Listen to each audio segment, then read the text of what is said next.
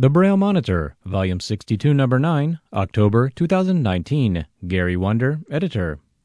Distributed by email, in ink print, in Braille, and on U S B flash drive by the National Federation of the Blind, Mark Riccobono, President. Telephone four one zero, six five nine, nine three one four. Email address n f b at n f b dot org. Website address h t t p colon slash slash w w w dot n f b dot org, n f b net dot org, h t t p colon slash slash w w w dot n f b net dot org. N F B Newsline information eight six six, five zero four, seven three zero zero. Like us on Facebook, facebook dot com slash National Federation of the Blind. Follow us on Twitter at N F B underscore voice. Watch and share our videos, youtube.com slash nationsblind. Letters to the President, address changes, subscription requests, and orders for N F B literature should be sent to the National Office. Articles for the Monitor and letters to the Editor may also be sent to the National Office or may be emailed to gwunder, G W U N D E R, at n f b dot org. Monitor subscriptions cost the Federation about forty dollars per year. Members are invited and non-members are requested to cover the subscription cost. Donations should be made payable to National Federation of the Blind and sent to National Federation of the Blind, two hundred East Wells Street at Jernigan Place, Baltimore, Maryland, two one two three zero, four nine nine eight. The National Federation of the Blind knows that blindness is not the characteristic that defines you or your future. Every day we raise the expectations of blind people because low expectations create obstacles between blind people and our dreams. You can live the life you want. Blindness is not what holds you back. The National Federation of the Blind is not an organization speaking for the blind. It is the blind speaking for ourselves. Each issue is recorded on a thumb drive, also called a memory stick or U S B flash drive. You can read this audio edition using a computer or a National Library Service digital player. The N L S machine has two slots, the familiar book cartridge slot just above the retractable carrying handle and a second slot located on the right side near the headphone jack. This smaller slot is used to play thumb drives. Remove the protective rubber pad covering this slot and insert the thumb drive. It will insert only in one position. If you encounter resistance, flip the drive over and try again. Note, if the cartridge slot is not empty when you first insert the thumb drive, the digital player will ignore the thumb drive. Once the thumb drive is inserted, the player buttons will function as usual for reading digital materials. If you remove the thumb drive to use the player for cartridges, when you insert it again, reading should resume at the point you stopped. You can transfer the recording of each issue from the thumb drive to your computer or preserve it on the thumb drive. However, because thumb drives can be used hundreds of times, we would appreciate their return in order to stretch our funding. Please use the return envelope enclosed with the drive when you return the device. Volume sixty-two, Number nine, October two thousand nineteen, Contents. Illustration. Bells ringing throughout a nation. Accessibility and accountability. Drive-by lawsuits leave pothole-sized problems by Chris Danielson. Bringing the synergy of the blindness movement into concentrated programs. Blindness initiatives at the National Federation of the Blind Jernigan Institute by Anil Lewis. Global Leadership, Responsibility, and Technology, Accessibility as a Core Value at Microsoft by Brad Smith. Cambiandos, Vidas, en la Frontera de Tejas by Norma Crosby, Daniel Martinez, Hilda Hernandez, and Raul Gallegos. The Driverless Revolution, Setting a New Standard for Transportation and Technology by Kyle Vogt. Autonomous Vehicles, Establishing Strong Policy for America's Transportation Future by David Schweikert. Led by the Blind, Bringing Authenticity to Services for the Blind and Making Them Relevant to the Lives We Want to Live by Brian Bashin. Competing on Terms of Equality and Blending In, Government Service with Federation Style by Kristen Cox. World's Number One Card Game for the Win by Stephanie Cascone. Megan's Guide to Stylish Farewells on Coming to Terms with Vision Loss by Megan Howell. The Right of Blind People to Serve on Juries Comes to the Court. Exhibitors Showcase Review by Jessica McLeod and Mark Jones. Recipes, Monitor Miniatures. Bells Ringing Throughout the Nation. Six photos appear on the page. Photo one, the caption, Participants in the Pennsylvania Bell Program pose in front of the State Capitol building. Photo two, the caption, Bell student rides a recumbent bicycle. Photo three, the caption, "A Bell student, center, enjoys using a Perkins Brailler while a Bell teacher and another participant smile with him." Photo four, the caption, "Annie uses non-visual pouring skills while making Play-Doh." Photo five, the caption, "A Federation friend holds a young alligator to allow Bell participants to touch the reptile." Photo six, the caption, "A young man feels the water jet at the pool." It is exciting to work with children and to help them find the magic in words, and particularly words on paper. Far too many blind children are steered away from Braille by the schools that should be teaching them, so we do what we can to fill the gap. Not only do we teach Braille, but we give these young people experiences to remember. In Pennsylvania, the program took its students to the state capitol, toured each of the chambers, and had a meeting with no less than Governor Tom Wolf. He was interested in them, their names, where they lived, and what they were doing in this program. But everyday life is also about the little things, such as learning to pour liquids and make Play-Doh, and all without worrying about how much or little one can see. Sight has nothing to do with enjoying exploring the water jets of a swimming pool or riding a modified bicycle. Sight must not keep us from touching the untouchable, even when what we want to touch is an alligator. Boise N F B Bell Academy students got hands-on and personal with several reptiles and arachnids, including a tarantula, a giant tortoise, and the alligator pictured. The session with Reptile Adventures ended with seven of the students holding a fifteen-foot albino python. Learning is about coming up with new things, understanding them, and making them part of the rich tapestry that should be the life of every blind person. This is why we have bell ringers and why we work so hard to make the Bell Academy a success. Accessibility and Accountability, Drive-By Lawsuits Leave Pothole-Size Problems, by Chris Danielson. There is a photo on the page, the caption, "Chris Danielson." From the editor.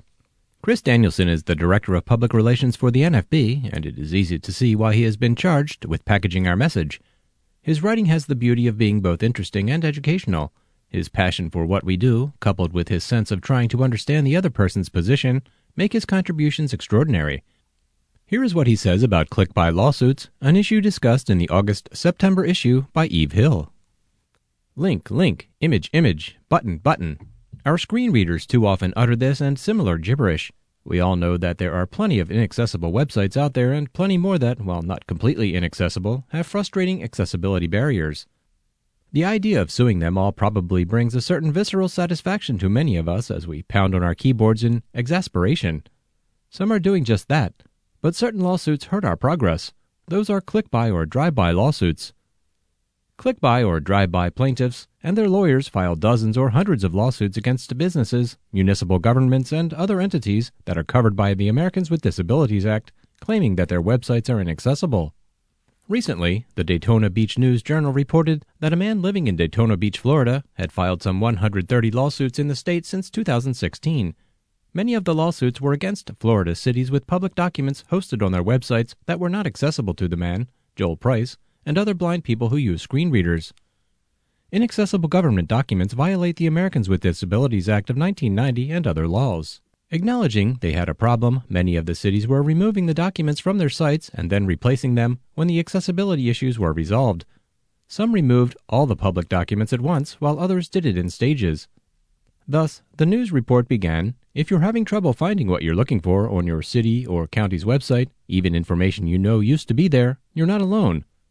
The piece went on to report that Mister Price, when interviewed, claimed that the cities he had sued were among several to which he was considering moving.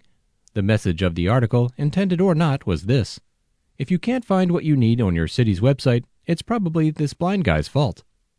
Perhaps Mister Price really was considering a move and couldn't find the information he needed on the websites of the cities he visited. And the lawsuits did spur many of the cities to action.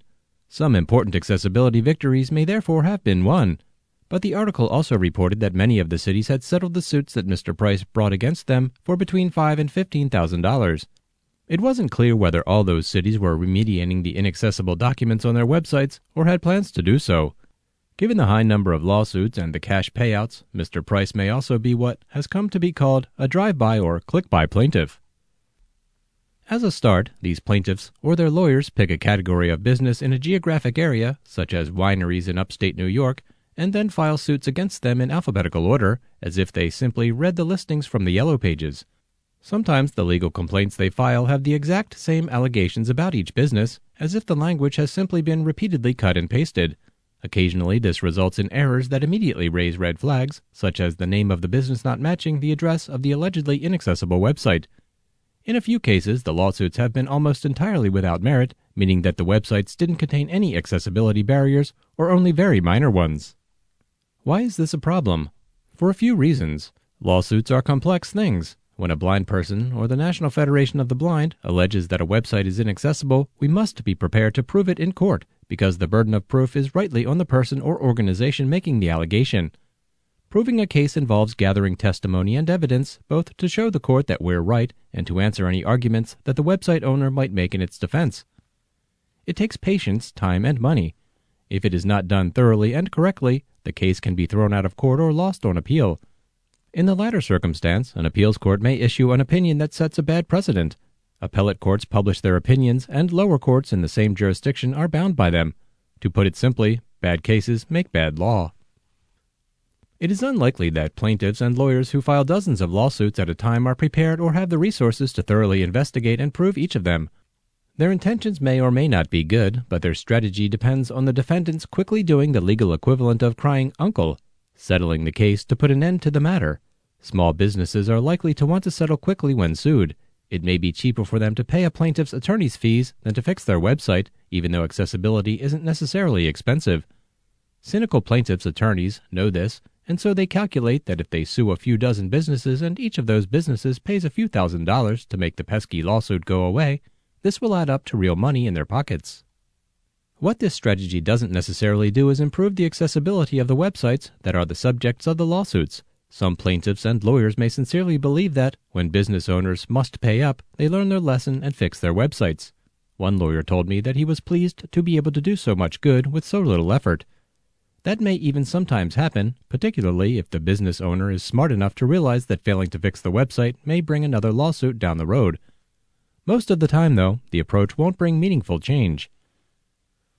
What click-buy lawsuits have been very successful at doing, however, is mobilizing some companies, business groups, and policymakers against the A D A and the rights of people with disabilities.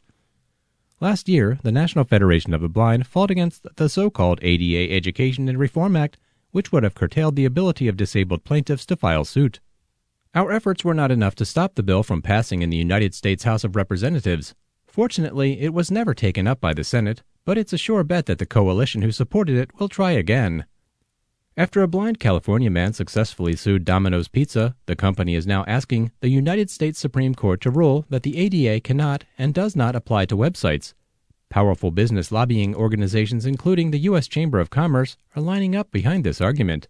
If the Supreme Court accepts the case and rules as Domino's wants, then blind people will be left with little or no legal recourse when we experience online discrimination.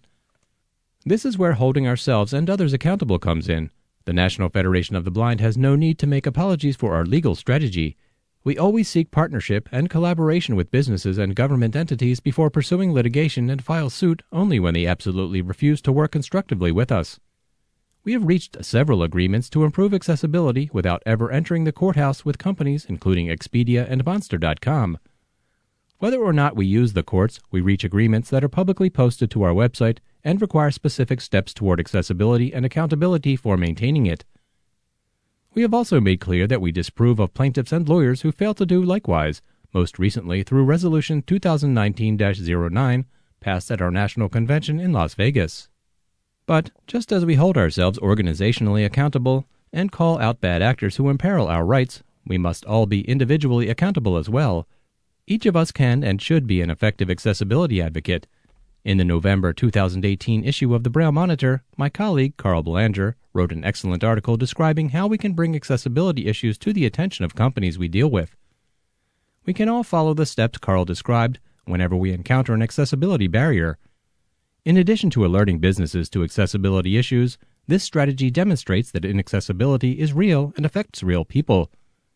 We can also let businesses and the public know that we, as individuals and as members of the organized blind movement, are willing to help them serve all their customers equally. If persuasion fails, of course, we must be ready to fight. We cannot simply roll over in the face of discrimination. But fighting discrimination doesn't always mean going to court. We can call out the businesses who are discriminating against us, refuse to do business with them online or off, and tell our friends and families to avoid doing business with them as well. We can publicly commend entities that take accessibility seriously and send business their way. When there are serious and systemic barriers, we can file complaints with the United States Department of Justice. And yes, if necessary, we can go to court. But we must use our nation's legal system in a strategic and coordinated way that results in positive and permanent change. Members of the National Federation of the Blind who think that legal action may be necessary and appropriate should inform their affiliate president, who can then coordinate with President Riccobono to ensure that the contemplated action fits in with our legal strategy and priorities. Finally, to return to the click-by problem, accountability means making sure we aren't drawn into such litigation. When members are contacted by lawyers or even other blind people who ask us to sign on as plaintiffs in a lawsuit or series of lawsuits, we should politely decline to do so, even if the person making the request claims to be a member or working on behalf of the Federation. Then inform Valerie Yingling, our National Legal Program Coordinator, of the solicitation. Valerie can be reached at four one zero, six five nine, nine three one four, extension two four four zero, or by email at vyingling at n f b dot org. We know that at least one individual, Mister Juan Carlos Gil, is soliciting participation in serial lawsuits. Mister Gil attended the national convention and may attend state conventions. We believe that his efforts are representative of the click-by litigation discussed here, and either Valerie Yingling or President Riccobono should be informed when he contacts members or attends state conventions. There is a long way yet to go in achieving a fully accessible Internet for everyone, and we must continue the effort to get there without giving ammunition to those who want to make it harder or even bring it to a premature end. At the same time, we have made tremendous progress through a careful, coordinated legal strategy as well as by other means. As in all our efforts, let's work together with love, hope, and determination to make sure blind people can fully participate in our increasingly digitized society. To get an overview of the legal actions we are currently taking and to learn how you can help some of those efforts and engage in effective individual advocacy, visit our legal webpage at w w w dot n f b dot org slash legal. Bringing the synergy of the blindness movement into concentrated programs. Blindness Initiatives at the National Federation of the Blind Jernigan Institute by Anil Lewis. There is a photo on the page, the caption, Anil Lewis. From the editor.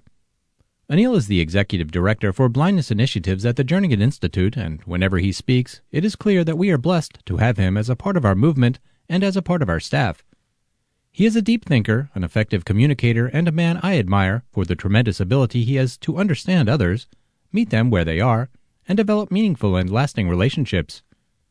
Here is what he said to the two thousand nineteen National Convention on the morning of July tenth. Good morning, Federation. Good morning. Man, thank you guys for waking up and coming down. Woo. Has it, hasn't this been a wonderful convention?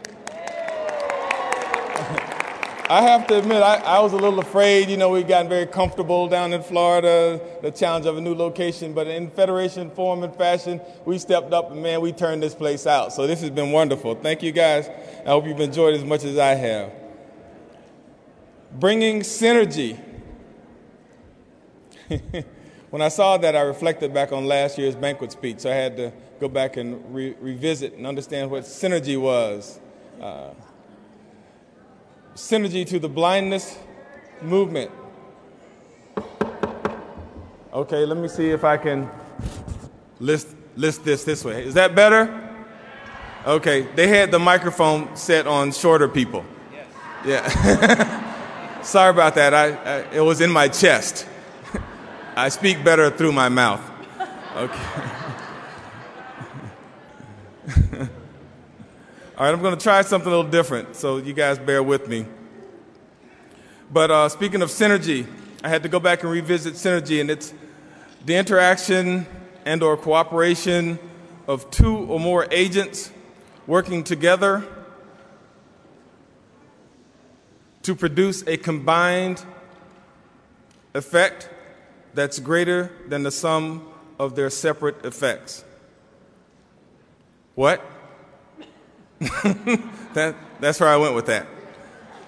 So I had to think about it a little bit, and I recognized that that's really what we do as an organization. So in order to get founded and really understanding, I picked one of our programs and realized that, yes, uh, synergy is what we do through our movement and our concentrated programs. The Braille Enrichment Literacy Through Learning Academies that we produced through thirty-plus states and forty-plus programs is definitely exemplary of synergy in the blindness movement. A program that started as one, the recognition that we as an organization needed to step up and provide services to our blind students in a way that the systems are not, because if they will not teach them, we will teach them ourselves. It started as a program in Maryland, Jackie Anderson and all of her team, and then other individuals added to that program to the place where we have such a broad nationwide exposure of the program, from one program to so, so many. And beyond that, the efficacy of what we do has also drawn the attention of funding sources that have allowed us to leverage that as well. Because yes, we could do it. Our commitment through our volunteer efforts to change the lives of blind people uh, we, has held fast for these many years. But it sure does help a lot. We can get one hundred thousand dollars to put in the bank to help support some of that programming. So thank you to Wells Fargo and being a financial partner of our Bell Academy. But I think what's important is to understand that synergy is, as the definition just said, is not the sum of our separate efforts, right? It's producing an effect, that combined effect that's bigger and broader than that sum. So not just additive, exponential. So not just two x, but x squared.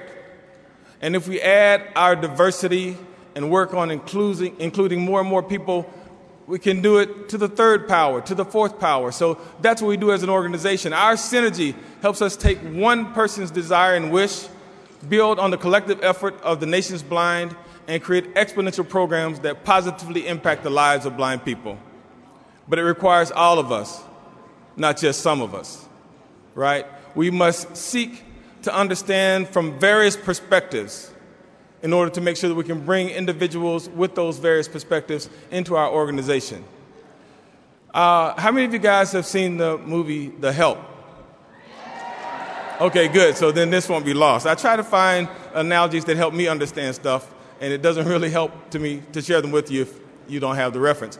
But The Help is a movie about, um, well, Viola Davis, I think that's where, where she came on the scene, about domestics, black domestics in the sixties. And I should have asked the permission, but I'm going to put it out there. So Everly Harrison and Gary Wunder and I were sitting around having a conversation about The Help. And Ever was saying, oh, I really just didn't like the way that that movie was portraying some of these black people. And uh, that's real. That's her perspective. But being a little country boy raised in the big city, my mom was a domestic for a significant part of her life. And a lot of the scenes in that movie resonated with me and just struck so true from what I saw her experience to be. But the interesting dynamic is two things. One, Everly and I, both African-American, saw it from a different perspective. We saw good and bad in the movie from different lenses. So Everly said that she was very disappointed of the way that black people were portrayed in that movie. And Gary Wunder, just being Gary Wunder, added insight that helped me expand my paradigm of this perception. He said, I was embarrassed and upset about the way they portrayed white people. I never thought about that. Hadn't been my lived experience. I didn't, you know. That, so it's very helpful for us to have those candid conversations, for us to really look at things from different perspectives, and then what we need to do is respect them and value them.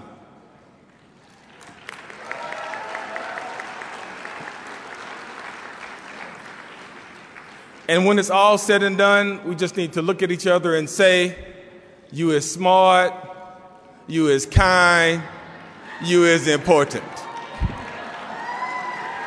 If you don't get that, you have to watch the movie. I'm sorry. So as we work on our diversity and inclusion efforts, one thing that's very important is let us not forget that as we seek to embrace every characteristic of individuals, that we don't stray away from our core of accepting everybody regardless of their vision. Regardless of their level of sight, they are part of the National Federation of the Blind. Moreover, we must accept them regardless of their skill level. Whether you can make it from here back to your room without touching anything or needing any assistance, or if you need someone to help guide you through this, you are still a member of the National Federation of the Blind. We are not an organization of elitists, but the National Federation of the Blind is an elite organization. We have to be welcoming and accepting to everyone. Our foundation of this organization, the foundation of the National Federation of the Blind, is what gives us our strength, because we're founded on the lived life experience of blind people. That's our core. It's not based on some curriculum that someone passed. It's not based on some program. It's based on our everyday lived experience interacting with the world, and we develop strategies and techniques that allow us to be successful in, that, in this world. We know the perils and the pitfalls of blindness, and we challenge them and we overcome them. And we have not just survived, we have thrived.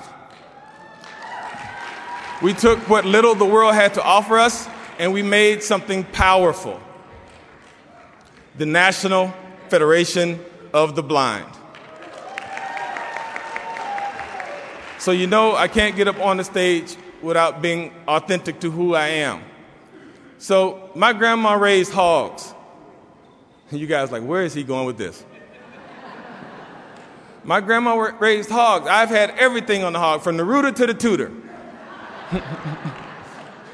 That's a delicious animal. I'm just letting you know. I'm sorry, John Parade, but it is a delicious animal. I've had pig feet and pigtails and, huh? Pig ears. Anybody? But see, we had that because my mom, my grandma raised the hogs, but we didn't get the, the big, we didn't get the good stuff. We did, we very very rarely got the pork chops and the, all the pork loin. The, the, that that we sold, we sold that so we could make money to buy other groceries. So we had to use the leftovers, right? But man, my grandma made it delicious. The only thing I couldn't get into was the chitlins. I just have to no, I just can't do that one. I thought I had had every part of the pig until I was talking to Miss Patricia Meyer one day, and she says, well, obviously, then you've had pig cheeks. And I thought about that, and I said, no, I, I, I pig feet, pig ears, pig tail, no, no pig. Oh, you mean hog jaws. Yeah, well, I've had some, I've had some hog jaws. Absolutely, from the rooter to the tutor, had it all. You know, but back then, those were the dregs, right? But people like my grandmother, they made those things to the point now where they're gourmet. Now the, the pig feet and pigtails and pig ears I used to get, you go to a restaurant, it's top dollar.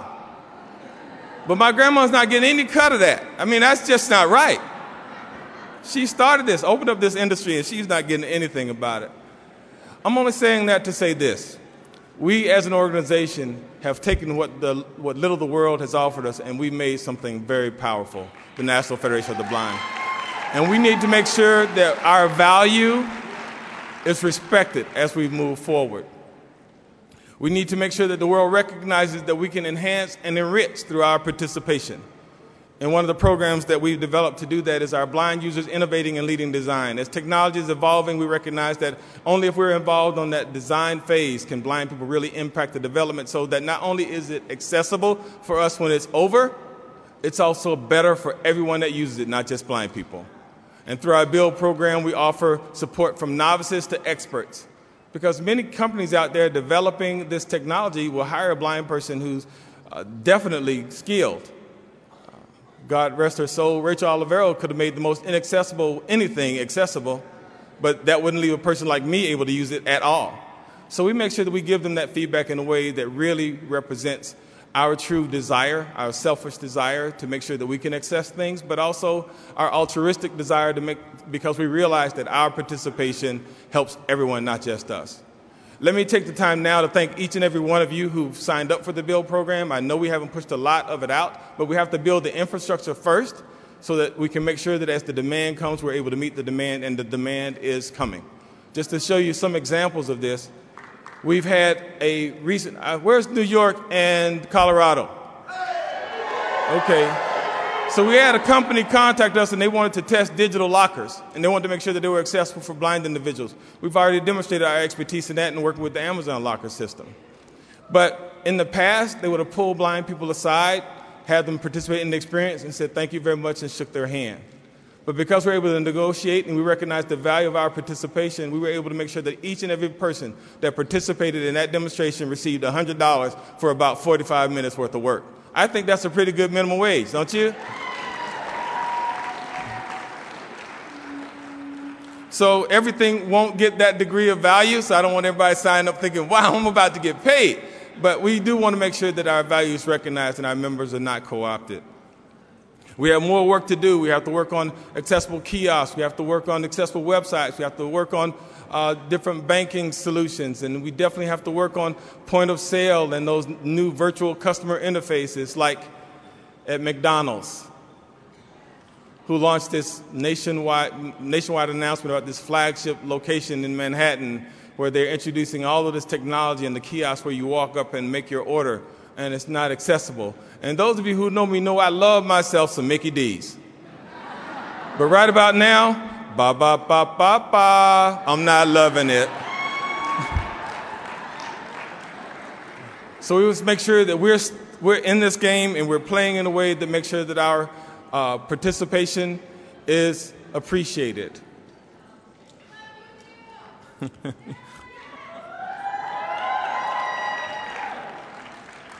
We must protect our brand. It's the other piece that's important for this. All right, now, this might hurt some people, but I'm just going to put it out there.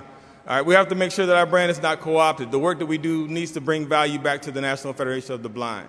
Uh, a, a way to make it real. How many of you guys, I know Dan Winslow knows, how many of you guys know what the blues are all about? Okay, so maybe this will help those who didn't understand the hogs. The blues is music that's born out of struggle.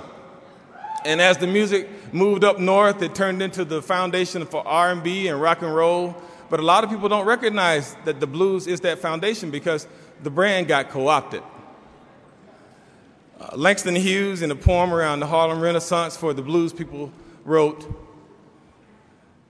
"You've taken my blues and gone. You've mixed them, in, mixed them up in, on Broadway and fixed them up in operas, so they don't even sound like me. Yep, you've taken my blues and gone." We can't let anybody take our blues. Our struggle and the successes and strategies that we developed as a result of that struggle belong to the National Federation of the Blind. And we're not going to let people take our blues. All right, but we must be strategic in making sure that that is the case. We make sure that our value is recognized. Our National Federation of the Blind training centers, Louisiana Center for the Blind, Colorado Center for the Blind, Blind Incorporated, and all of our certified structural discovery centers recognize the, the benefit of our lived life experience, have benefited from our struggle. But there are others out there that are trying to take away our blues. They think that if they add sleep shades and longer canes into their curriculum that they're an N F B training center. No, we can't let them take our blues. I went to a meeting of the National Council on State Agencies for the Blind, and the work that our Michigan affiliate did with the state V R office there to build autonomous vehicle opportunities for our blind students to learn was phenomenal, and they gave us credit in that open forum. However, there was an agency, I'm sorry, I'm going to call them out, from Idaho that talked about the wonderful work they had been doing with their Bell program, but gave no credit to the National Federation of the Blind. They're taking away our blues. Well, don't boo them. Let's, let's hug them until they recognize that it's safe for them to say, you know what, we did this with the N F B. Our research that we conduct, there are individuals here that have come here for many years and they've taken blind people and they've done that research and they've published it. We've even had partnerships with individuals where we've collaborated with them.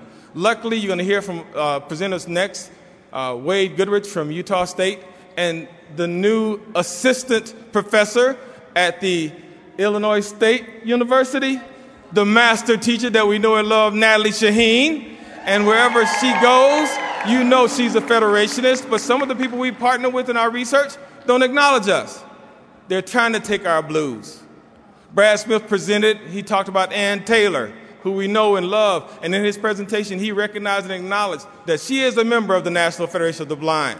And she says that proudly in every place that she goes. But there are other individuals out there who have built their reputation on the National Federation of the Blind, who have gained the skills and the confidence that they have needed to, in, to be out there and be successful. And when we're talking to them here, they're all about N F B. You talk to them outside, and they act like they can't pronounce the letters. They're trying to take our blues. All right? Chancey Fleet, New York.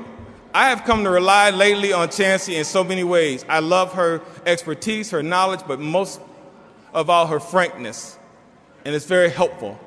Chancey is building a significant brand for herself as she's moving around. But every time I've called on her and any time I've talked to anyone about her, they recognize that she's a member of the National Federation of the Blind. But there are others out there who are using the Federation to build their brand and don't have any acknowledgement of the N F B. They're trying to take our blues. Joe Ruffalo said it best when he was reelected to the board. The best title we have is members of the National Federation of the Blind. As I said last year, and Terry Rupp re re reiterated, whatever hat we're wearing, it has to be on our Federation head. Oh, you don't want to applaud for that? You didn't? Okay. I'll work on that tagline. So we have to make sure that as we move forward that all of these things are put in place in a way that are reflective of the value that the Federation has to offer. Internally, we have to make sure that the programs that we build through the Federation are not just programs of our National Federation of the Blind Jernigan Institute. People don't, shouldn't say, oh, this is what we're doing at our national office, because they're not just Jernigan Institute programs. They're programs of the National Federation of the Blind. They're programs for each and every one of us, and they represent all of us, and all of us should participate in the development and execution of those programs. That's what gives us our strength and our power. Last year I talked about our career mentoring program. I just want you guys to know that that's going really well. We're trying to make sure that we maintain the authenticity of our programming within the bureaucratic framework, and we're doing a good job of doing that in Mississippi, Nebraska, and Maryland. We're doing a lot of work with autonomous vehicles. Uh, back in two thousand eleven, under the presidency of Doctor Mark Maurer, our current president, Mark Riccobono, got to drive independently an automobile on the Daytona International Speedway. That has given us credibility and standing in this space for autonomous vehicles, because they recognize that we have the technical expertise and the capacity to not only make the vehicles accessible, but better for everyone. We're addressing the fears that people have about these autonomous vehicles, and even more so, we're putting it in a way that helps them advertise the efficacy of this, because you guys may not know this. With the advent of all the ride sharing, a lot of people are saying that now there's so many more cars on the road. So I think it's very frustrating, because they're making it sound like that a, a technology that has allowed us to be more effective is just disrupting their lives. Well, that's just too bad. We pay taxes to get the roads built. We want to use the roads just like you. Stop exercising your degree of privilege and prohibiting us from being able to live the lives that we want. And luckily, we've been able to manifest significant partnerships through Lyft and Uber, most importantly through Lyft this uh, convention, through autonomous vehicle rides, which was awesome. And it wasn't just a demonstration of our collaboration. It was a manifestation of our desire to continue to want to participate and add value. I'll add one other thing that we're doing, and that's accessible museum spaces. I want individuals who are interested in being ambassadors as we talk to these museums to uh, reach out to us. We've developed a wonderful partnership with John Olson of three D PhotoWorks to expand accessibility in all multimodal functions. Again, making the museum experience accessible for blind people enriches the experience for everyone. So you've taken my blues and you've gone. You mix them in Mix them up in Broadway and mix them up in operas so they don't even sound like me. Yep, you've taken my blues and gone. But someday, someone's gonna stand up, gonna stand up for me. Someday someone's gonna stand up for me, sing about me, and write about me. The poem says, blind, I mean, it says black, I'll add blind and beautiful in the vein of Everly Harrison. Black, blind, and beautiful. Let me try to lead back into that again. But someday, someone's going to stand up for me, going to sing about me, going to write about me, black, blind, beautiful. It'll be me, I reckon. Yep, it'll be me. But it won't just be me. It'll be me working together with fifty thousand members of the National Federation of the Blind to combine our efforts to produce an effect that's greater than the sum of our separate effects.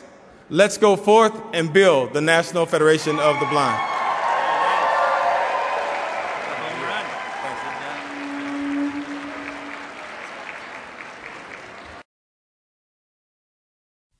Global leadership, responsibility, and technology. Accessibility as a core value at Microsoft by Brad Smith. There is a photo on the page, the caption, Brad Smith. From the editor, Brad Smith is the president of Microsoft. What he says and does has a significant effect on what a major contender in the field of technology will do. What his company does will help set the tone in an industry in which Microsoft is a major player. Here is what he said about technology built in service to people.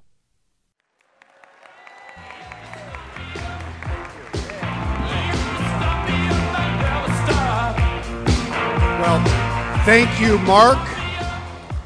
The first thing I want to say is that as the president of Microsoft, on behalf of the team from Microsoft that is here with me in this room, and more importantly, on behalf of the one hundred forty thousand people who work at our company across this country and around the world, we are honored to be with you today. Thank you for making room for us.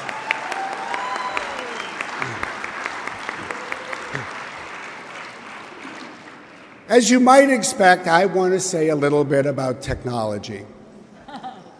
Technology is transforming our world. It is changing our future.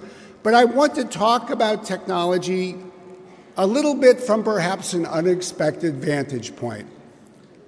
Because I think the best way to understand what technology can do for the future is to learn from the past. And the best way to think about the importance of technology is not to focus on technology first, but to think first about people.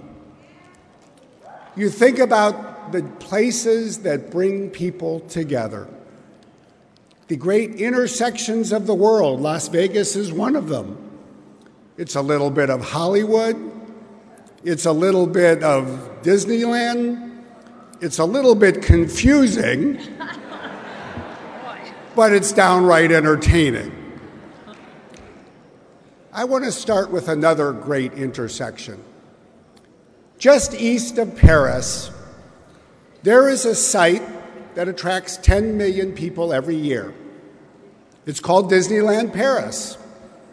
If you were to go, you would feel that you were in California or perhaps in Orlando, where the N F B has often met. But as good as Disneyland is, it's not the best site in the region. If people would only go a few miles farther east, they would travel through gentle hills, amidst orchards and small vineyards, and they would come to a small town, a town of less than three thousand inhabitants. I've been there. The town is called Coupevray. As you travel through this town, you come to the end of a small street where there is a small house that is now a museum. It's a house that has stood for over two hundred years. In fact, two centuries ago, there was a man who lived and worked there. He built the technology products of his day, which happened to be harnesses for horses and carriages. He was a master craftsman. His name was Simon René Braille. And as many of you may know, there came a day in eighteen twelve when his three-year-old son went to Simon René's workshop, pulled out a sharp tool to do what he had seen his father do, use it to cut a piece of leather. But there was an accident that day that changed his life. But because he was a person of unbelievable potential and ability, that young boy, then three named Louis Braille, took what happened to his life and changed the world.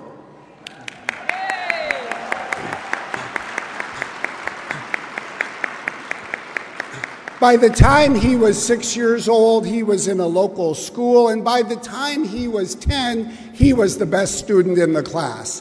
Such a promising young boy that his father took him on a trip to Paris. They went to Paris, where Louis enra- enrolled in what was then known as the Royal Institute for Blind Youth. It was not a very nice building. It was run down. It was dark, it was damp, it was poorly ventilated, and if you think that was bad, the food was even worse. But just two years later, this young, promising student had the opportunity to learn from a new director for the Royal Institute, a reformer, if you will. He came in and he saw the potential in his young students. He not only improved the school, he took them across Paris. He would take groups of a dozen blind students, holding a rope, led by a sighted teacher, to the Royal Botanical Gardens and give them the opportunity to learn from everything that Paris had to offer. He brought in other people who could teach the students about new opportunities in the world. One was a gentleman named Charles Barbier from the French military. He had developed a new code that French soldiers were using to communicate in darkness at night. And the most amazing thing is that it was a thirteen-year-old at that time, Louis Braille, who said, that that code be, could be taken and turned into something even better. It took Louis two years to perfect what we now know as the Braille language. As you all know, it created opportunities for people around the world. It is a story about a person, but it's also, in my view, a story about technology. Because that is what the Braille language in many ways was. It was a leap forward in technology, and it was a leap forward that in so many ways illustrated what is to this day, two centuries later, perhaps one of the most fundamental tenets that goes into creating better technology for people with every type of disability in the world. It is encapsulated in a saying, "Nothing for us without us." That is what Louis Braille showed.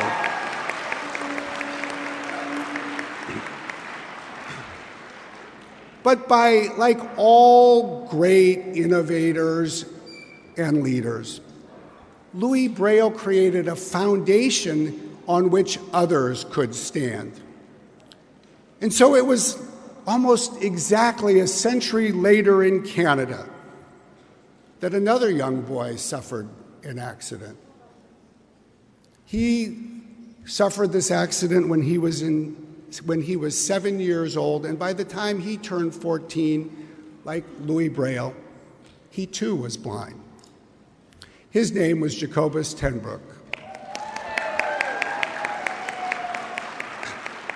And like Louis Braille, he recognized that you can lose your sight, but that doesn't mean that you lose your vision.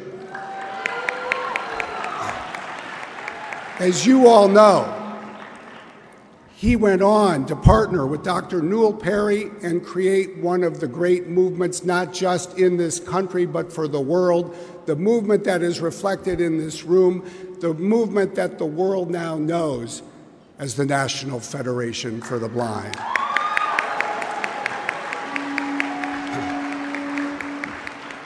And this movement, too, would connect with the world of technology. It was almost a half century ago that Ray Kurzweil partnered with the National Federation and created the first reading machine for the blind. It was based on that that people were inspired to go further and recognize that if there is a fundamental right in every democracy in the world, it is the right to vote. And to make that right real for people who are blind, it took the creation of accessible voting machines. And so that is what the N F B helped pioneer. And of course, it was the N F B's work that then led to an expansion of this into the world of digital publishing and the need to promote literacy for the blind around the world in what is now known as the Marrakesh Treaty, a treaty that moves these rights forward for every community around the world.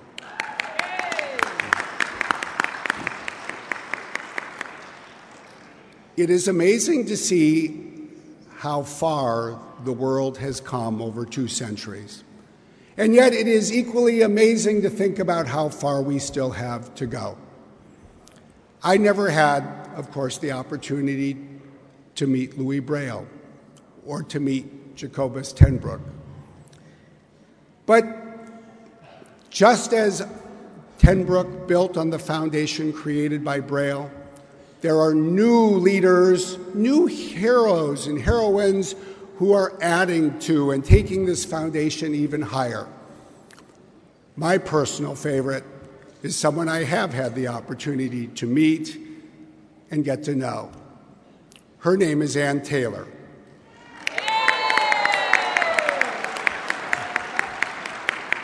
As many of you know, Ann started as a student at the Kentucky School for the Blind. And Ann, in her day, had an aspiration, an aspiration that certainly speaks to all of us every day, all of us who work at Microsoft. Ann said that she wanted to learn computer science. It was not offered at the Kentucky School for the Blind, but it was offered at a public school nearby. So for part of the day, Ann would go there. And as she said, they had never worked with someone like her. They had never worked with a student who was blind. But as Ann is prone to do with so many people, she quickly won them over. And like Louis Braille, she became the best student in the class. Ann, as many of you know, would go on to college, would pursue this career building on computer science, and ultimately recognize that it would become a career that would take her into this movement. It would bring her to the National Federation for the Blind. For twelve years, Ann led the team here at the N F B, as the, ultimately as the director of access technology, promoting across the tech sector the need for companies like ours to better understand and better serve this community. Ultimately, there came a day when Ann's phone rang, and on the other end was Microsoft's head of accessibility, our chief accessibility officer, a woman who is here today, Jenny Leigh Fleury.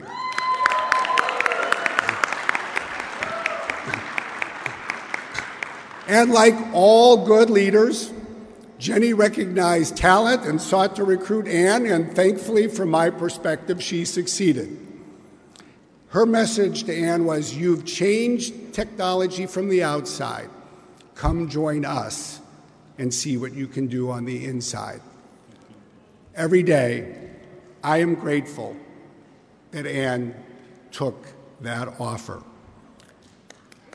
There have been good years for Microsoft when it comes to accessibility, and there have been not so good years. There have even been years when we took areas where we were ahead and fell behind.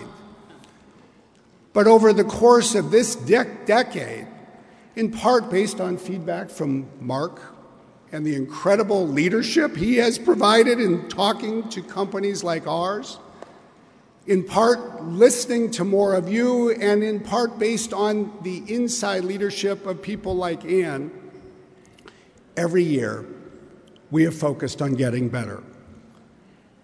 One of the things I always try to remind every product team at Microsoft is that this is a big community. As you all know, there are three hundred million people in the world who are blind. Think about this for a moment. Think about the almost three thousand three hundred people who are here.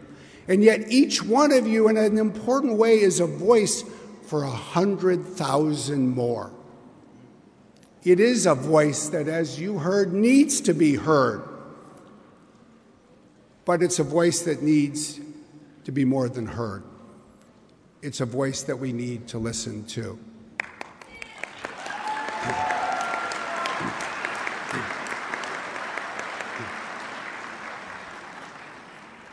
As I then remind our product teams, so many days there is no group that is more directly impacted by the next version of our next product than the community of people who are blind. If we do our job well, we create new opportunities for people who are blind, and if we do our job poorly, we make people's lives harder. And that is what we always need to remember in every company that creates technology today.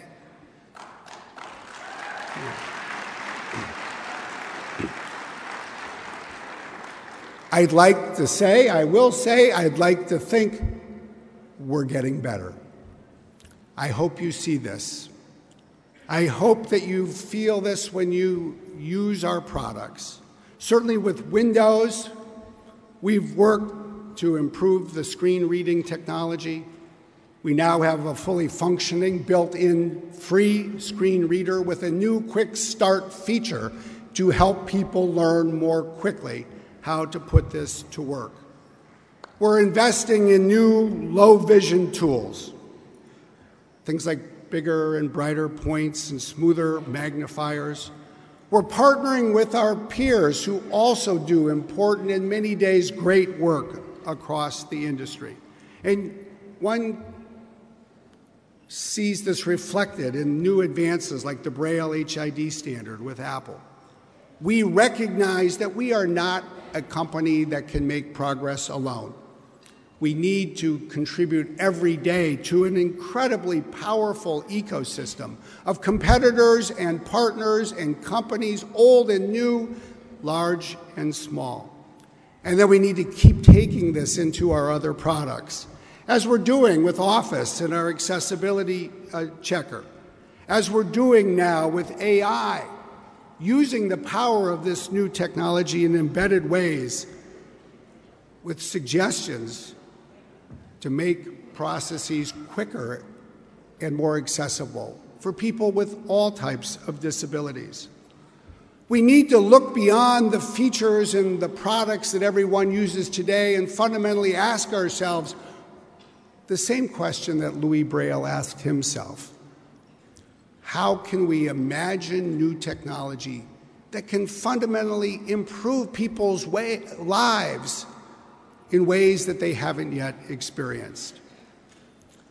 There are a number of initiatives taking place across the Microsoft campus near Seattle.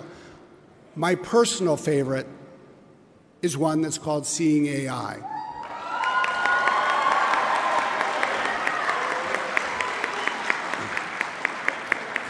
As many of you obviously know, with the power of a camera and a phone, and the ability of that phone to connect with the cloud, and the ability of technology to harness artificial intelligence, every phone can become a powerful new tool to help people navigate their lives each and every day.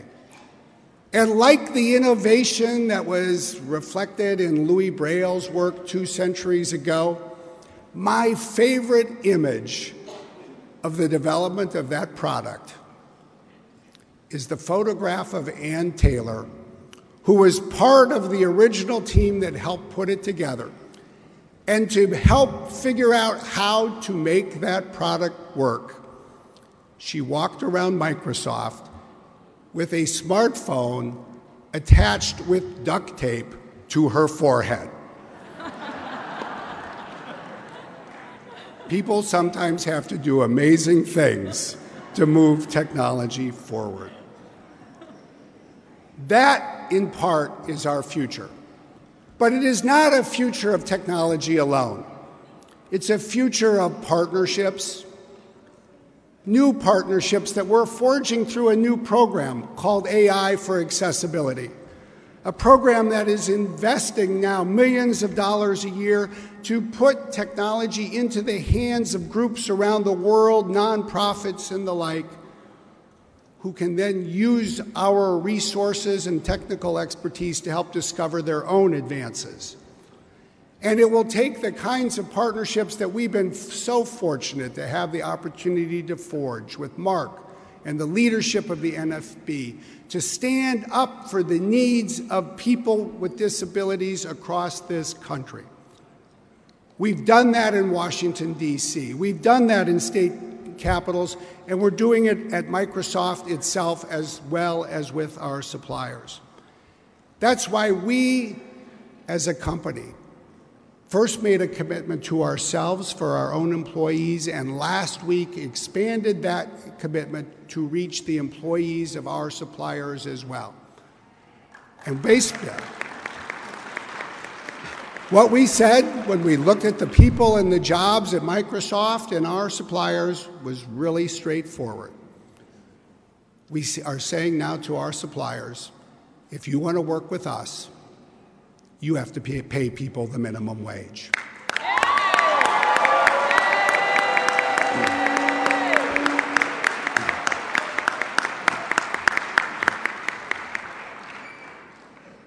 So as I think about the future, I think about how all of these strands can come together. It is a future where technology can take us forward. It is a future where technology companies need to put people who are blind and people who have other disabilities at the center of everything we do. Because if we serve this community well, frankly, we're going to serve every community well.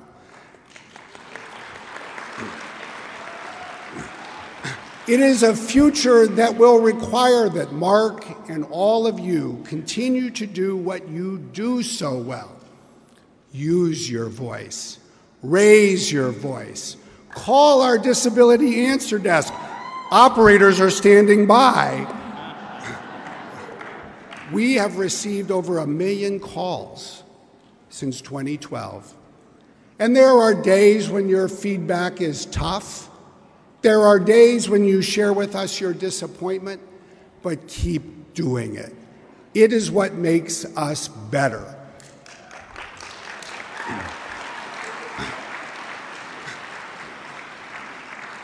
If there's one thing I've learned, it's that this is a community that has important things to say. You need to be heard, and we need to listen.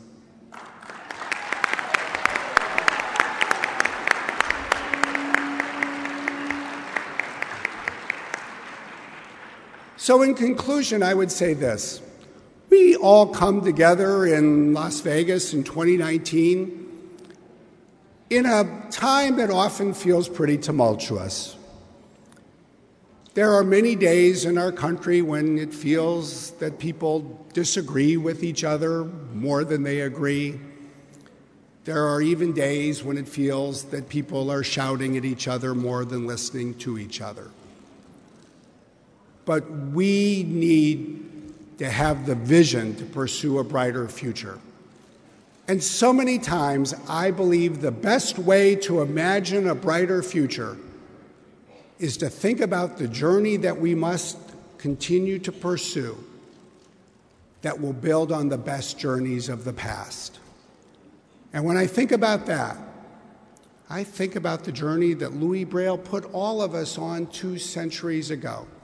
I think about the journey that a century ago the N F B put us all on together. I think about the Ann Taylors of Microsoft and across the tech sector and the N F B, and I say there is not only cause for hope, there is reason for optimism. Let us build on this ability to work together, and let us do what it takes to stay committed to this journey and build on the shoulders of those who've come before us. Thank you very much.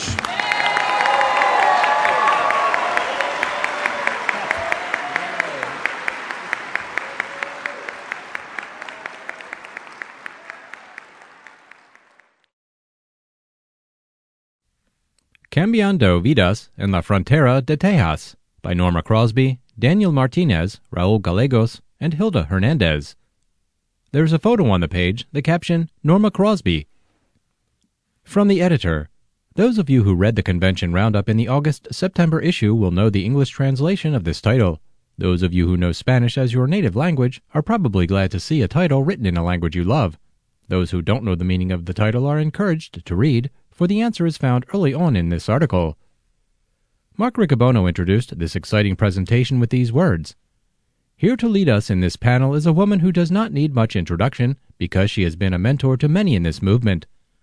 Her leadership is invaluable in our organization, and I'm always inspired by what she's trying to do to build connections within our organization. In her state, she's been empowering others to explore ways to bring and build connections to people in the state of Texas who need our philosophy but who have not always been well connected to us.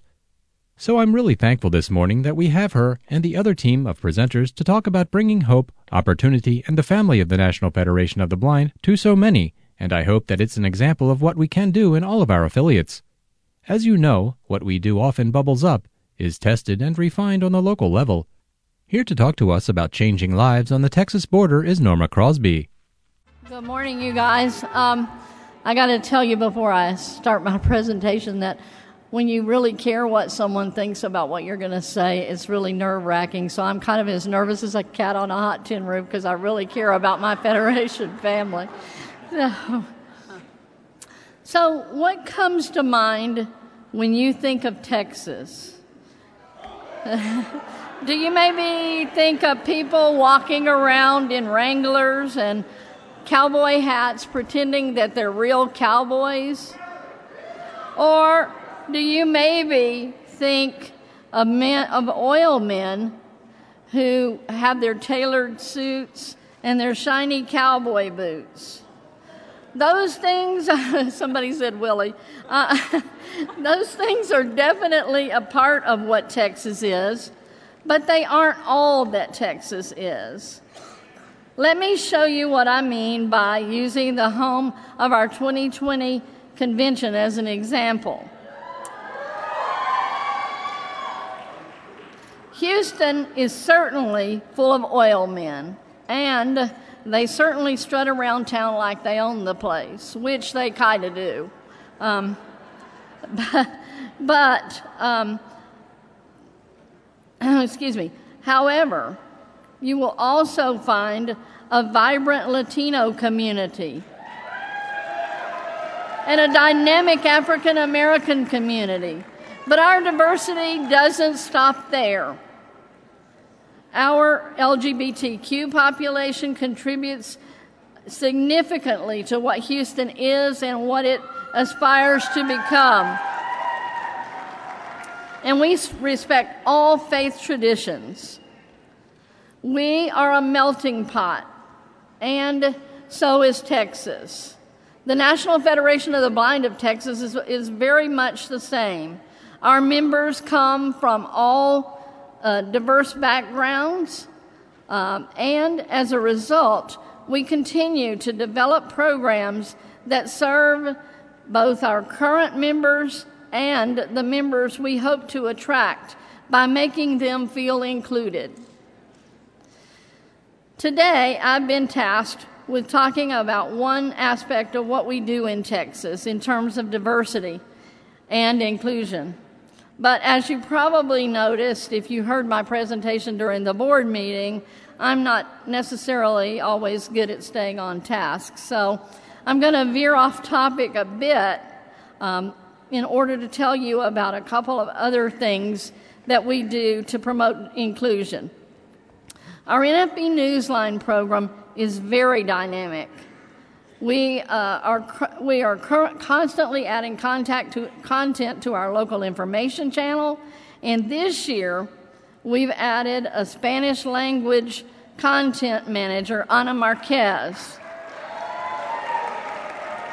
Anna is working to translate material that's been available to our subscribers in English so that we can make it available to our subscribers who speak Spanish. Liz Weiscarver and her team do a phenomenal job of making sure to provide access to this Federation program to as many people as we possibly can. We're also working to make our mentoring program as diverse as possible, and we've already made significant strides uh, in that area. Most of our program participants come from minority communities, and so do many of our mentors. Because we're making efforts at at uh, reaching the Latino community in particular, we have just asked Rosie Carranza to become a part of our effort in, in, at inclusion.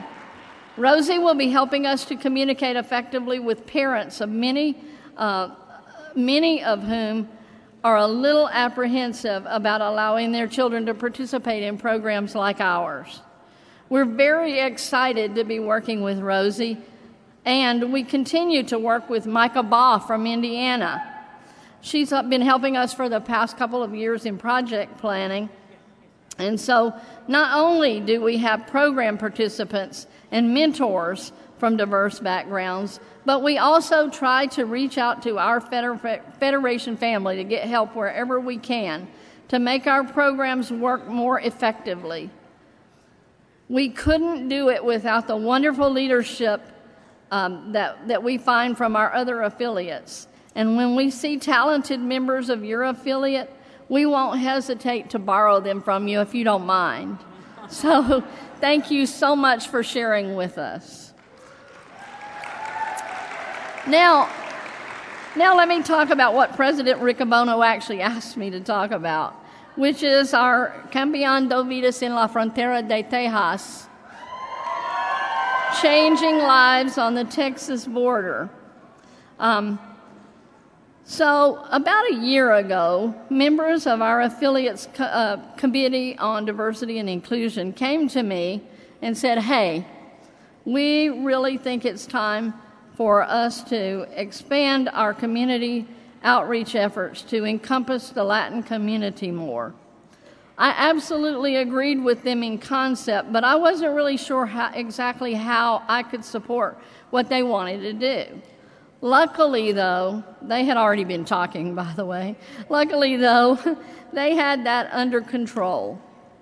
They said, look, we already have plans. We just need you to figure out how to pay for everything. You can do that, right?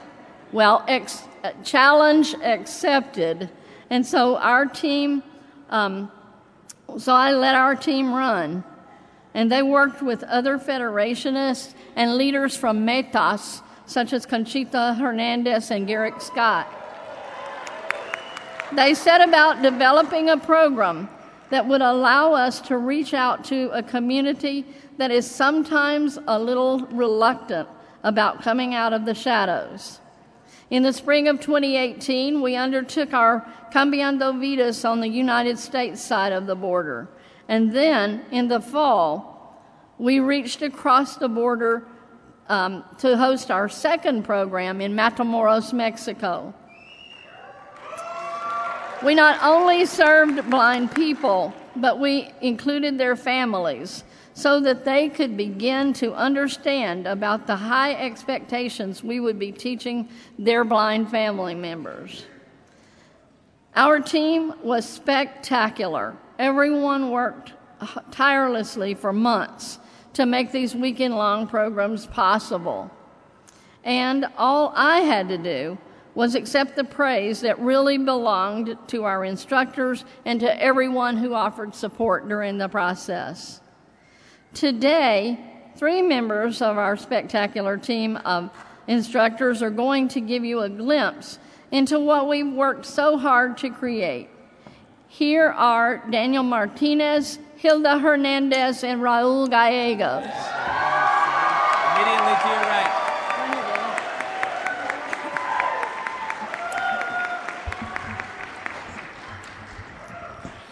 Hello, my family. I'm Daniel Martinez, We just heard from Norma Crosby. I can tell you that I've eaten Mexican food with her. I've partied with her. And she's amazing.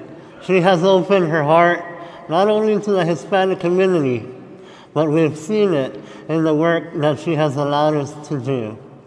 In our mentoring program, which is a program that's deep in my heart because that's how I started the Federation, I now see more diversity than ever.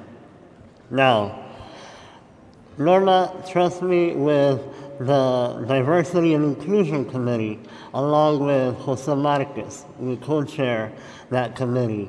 And we've developed a strong core group of mentors.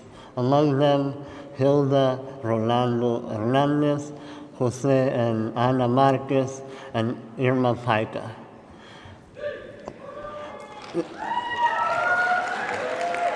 Last year, at our two thousand eighteen convention, we had a Spanish agenda. We had volunteers interpreting into Spanish the entire convention, just like we're doing here. Thank you to all the volunteers that are taking their time to interpret every word that we say on this microphone into Spanish. And we also held a Hispanic seminar, which gave us a lot of insight into what our community needs. From that seminar, we concluded that we needed to provide resources and information to our community. So we were talking, put on dinner, and we talked about doing a podcast in Spanish. So we recorded the first podcast, and then we showed up in January to, with Norma and told her about our proposal. And before she could give us a yes or no, we were showing her the recording of our podcasts. Now, Cambiando Vidas is an amazing program. I had the opportunity to go to Guadalajara, Mexico in November to a school for the blind. There we did evaluations. We talked with the parents, we talked with the children, with the volunteers, and we realized that they need services. Later this month, from the twenty-sixth to the twenty-eighth of July, Norma, Irma Paica, and myself are going to travel to Guadalajara to present information and give resources that that community needs.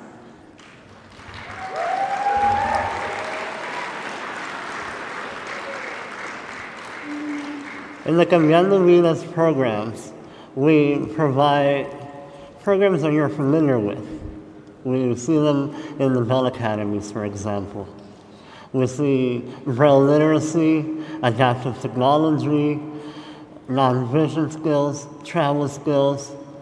And one important component is the integration of the family into our rehabilitation program. And now, I would like to present a friend of mine, a mentor in Cambiando Vidas and in the N F B of Texas, Hilda Hernandez, who's going to talk about the family in our rehabilitation. Thank you very much. All right. Come on up. Right here, right in front of you. Right here. Good morning. Good morning.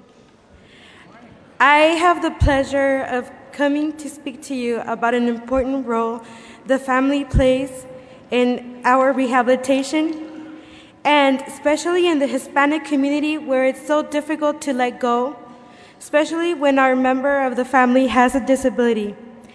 I worked with the family members of the participants throughout the, technolo- uh, the training weekend of Cambiando Vidas, and believe me, it was not easy. Because during the training that I give to the family members, I talk about awareness, but I also talk a lot about letting them go. And it's very difficult for them to let go. But once they learn how we are able to learn and to become independent, that letting go is a lot easier. Throughout the weekend, I have the family members explore their emotions and their own fears. But I also talked to them that they need to let go of their own fears so that their family member can be successful. I emphasized the importance of thinking about the future and what is going to happen when they're not there to continue supporting them. And that is what opens the family member's eyes. They want for their family member to have the tools and the independence to be able to succeed.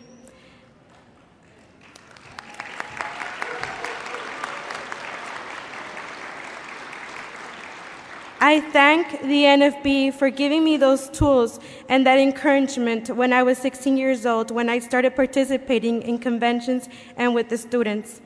And throughout the training that I lived with the N F B and the members who supported me, I was able to explain all of that to my family. Thanks to the N F B, now I'm able to explain this message to the family members of my Hispanic community. Thank you for having me. And I am sorry, but now I would like to introduce to you a bilingual technology instructor who is also sharing this message with his students. With you, Raul Gallegos.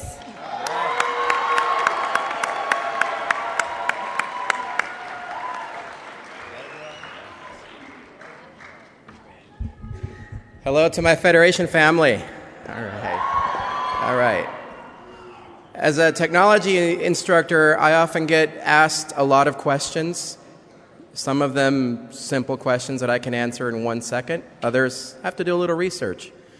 I have to say that some of the best students I have are a youth, because we cannot have seniors without having adults first. We can't have adults without having teenagers first. But even before that, those teenagers are children who are like sponges. So we have our Bell program. And everyone who speaks English knows that Bell is B E L L. However, if you say Bell in Spanish, typically that's just one L. So unless you're spelling my last name, you're not going to think of two L's in the word Bell. So I had a student say, ¿Qué es Bell? And so I said, well, it's an acronym. And before I could tell him what that acronym was, he said, Braille es lindo. I thought, wow, I never thought of it that way. But we often say in English, Braille is beautiful, do we not?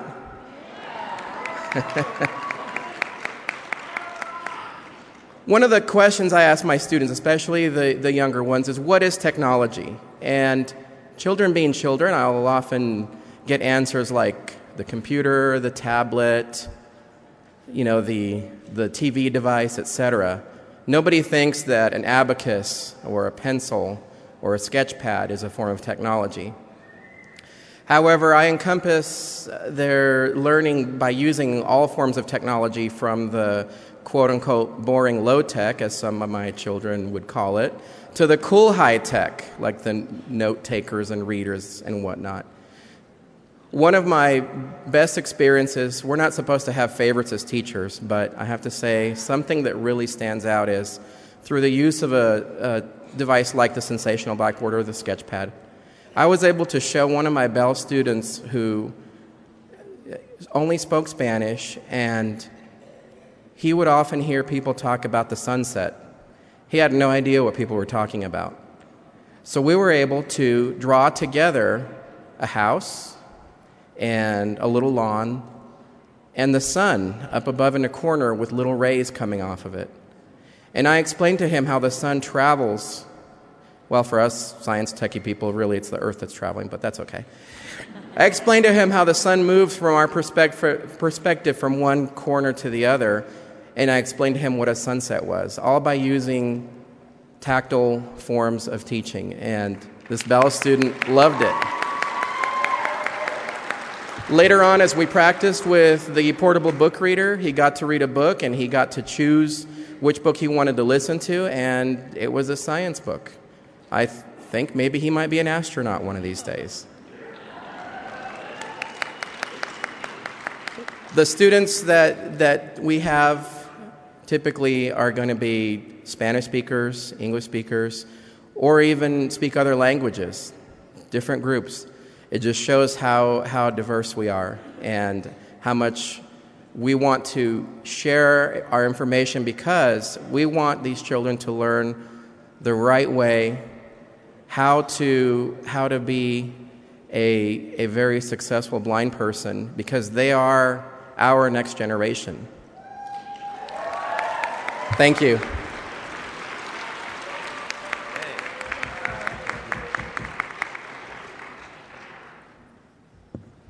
They keep moving this microphone up. Uh, okay. Thanks, Danny, Raul, and Hilda. Programs like these are now in our D N A, and thanks to the hard work of this team of leaders, um, we plan to hold our next program in Texas this August, and we're planning to return to Matamoros between Thanksgiving and Christmas of this year. It's our goal to make these annual events so that we continue to partner with our Latino family to ensure that they gain the skills they need to live the lives they want. The National Federation of the Blind of Texas celebrates diversity. We want to, it to include any blind person who wishes to be a part of our family. We don't care where you come from. We don't care about the color of your skin. We don't care who you love or what faith tradition you follow. We believe that if we work together with love, hope, and determination, we can turn our dreams of including everyone into a reality. Thank you very much.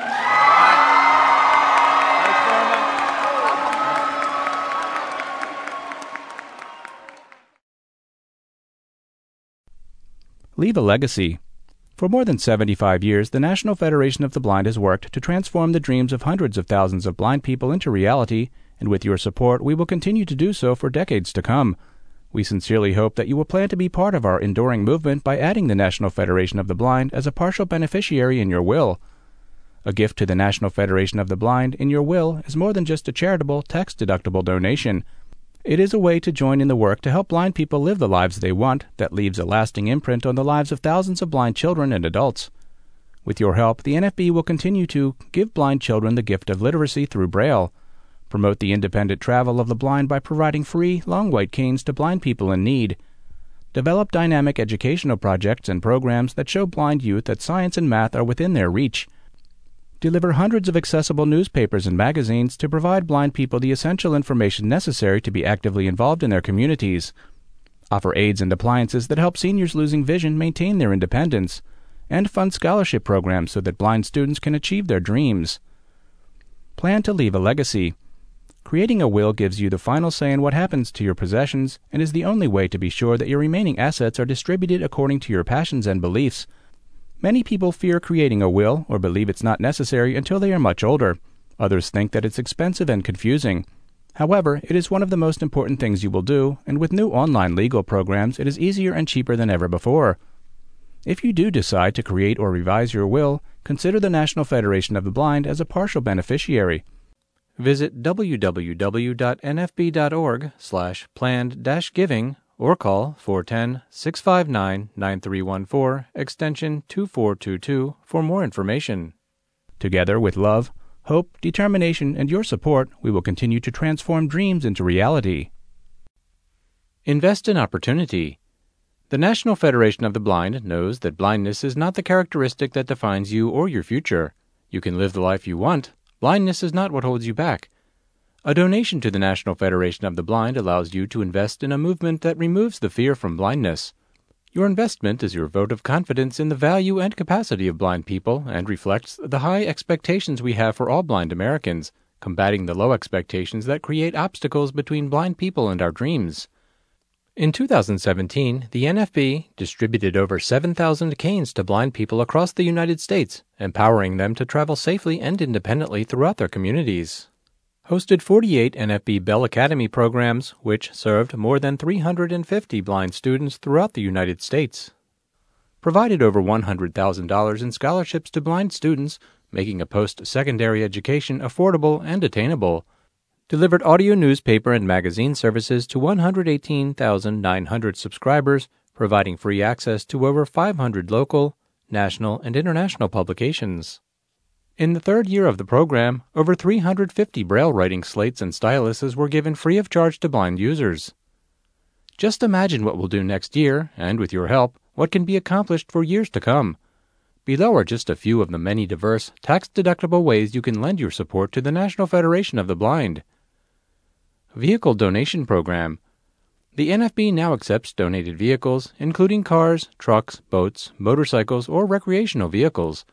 Just call eight five five, six five nine, nine three one four toll-free, and a representative can make arrangements to pick up your donation. It doesn't have to be working. We can also answer any questions you have. General Donation. General donations help support the ongoing programs of the N F B and the work to help blind people live the lives they want. Donate online with a credit card or through the mail with check or money order. Visit w w w dot n f b dot org slash make dash gift for more information. Bequests.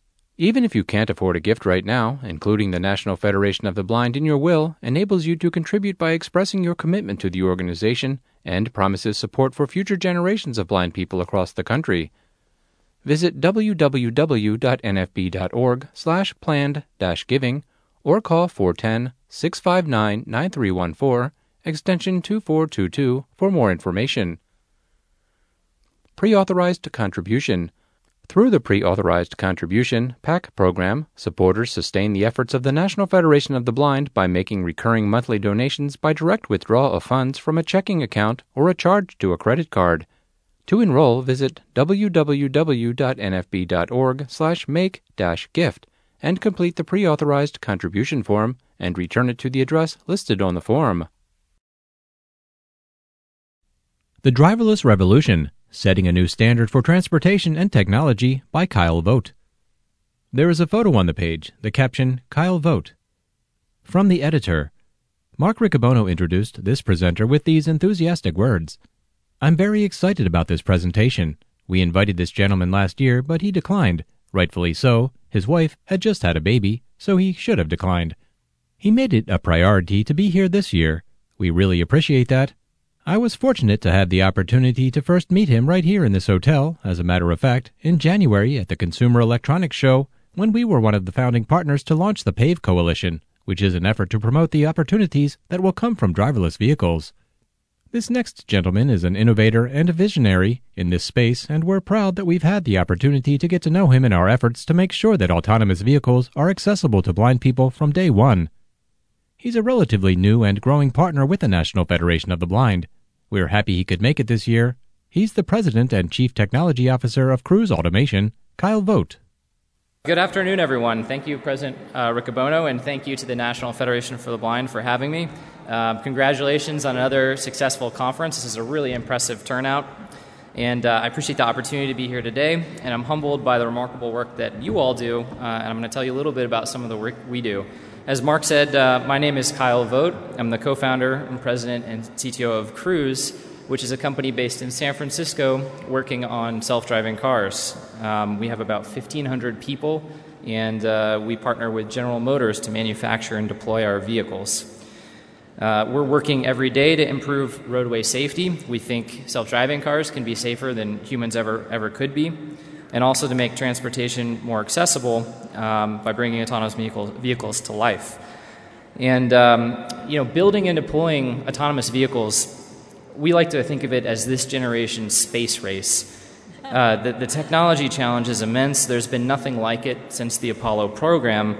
And if you think what we're, about what we're trying to do here, we're trying to make an artificial intelligence system that is better than humans at one of the most complicated and confusing tasks that we do on a regular basis, which is driving, in some cases, in very complex urban environments. And we've seen computers beat humans at things like chess, which is a very structured and, and sort of straightforward problem without a lot of complexity. And we've seen computers beat people at video games and other things, but never has a computer system been better, or in this case safer, than a human at a task as complicated and unpredictable as driving out on public roads where there are other drivers doing things, pedestrians, cyclists, and, and all of it, and, and can come together and create a very chaotic scene. The stakes for what we're doing are enormous. Um, beyond just safety, we, we want to bring um, accessibility to seniors, people with any kind of disabilities, and uh, all of our vehicles are electric. So we want to make the air in our city, cities cleaner as well. To us, the, the vehicle of the future um, shouldn't be built like the vehicles in the past.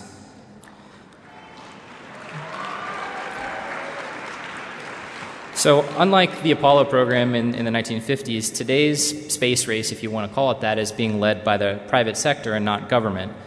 Um, the industry is driving a technology revolution with huge impacts, and that makes the work that uh, we're doing together, working with N F B, extremely important. Since the government is not pushing us, it's being led by private companies, we've got to work together and fight to make sure this technology is actually available. So our mission, you know, simply put, is to build the most advanced self-driving vehicles to safely connect people to the places and things and experiences they care about. Sort of a simple mission, but it's not simple to pull off. And people, of course, are at the center of that. And I think that's that's pretty important, because every year forty thousand Americans lose their lives on the road. And despite all the improvements we've been making uh, in vehicle technology and safety technology, that number is going up. And that might be because people are using Instagram and Snapchat and doing all these other things when they should be driving. And the vast majority of those accidents that lead to all those fatalities are caused by human error, uh, ninety-five percent of them. So that means your car's not breaking down. Um, that's people doing dumb things behind the wheel, and we think that's an opportunity where we can improve. And that includes drunk driving, distracted driving, drowsy driving, emotional driving, any kind of driving that's not the right kind of driving. And we, we're sort of complacent with this reality today because there's not a lot of opportunities um, other than using a car to get where you're going in many cases. So we're sort of comfortable with this reality that's that's pretty barbaric if you think about it in terms of, of how uh, dangerous driving can be.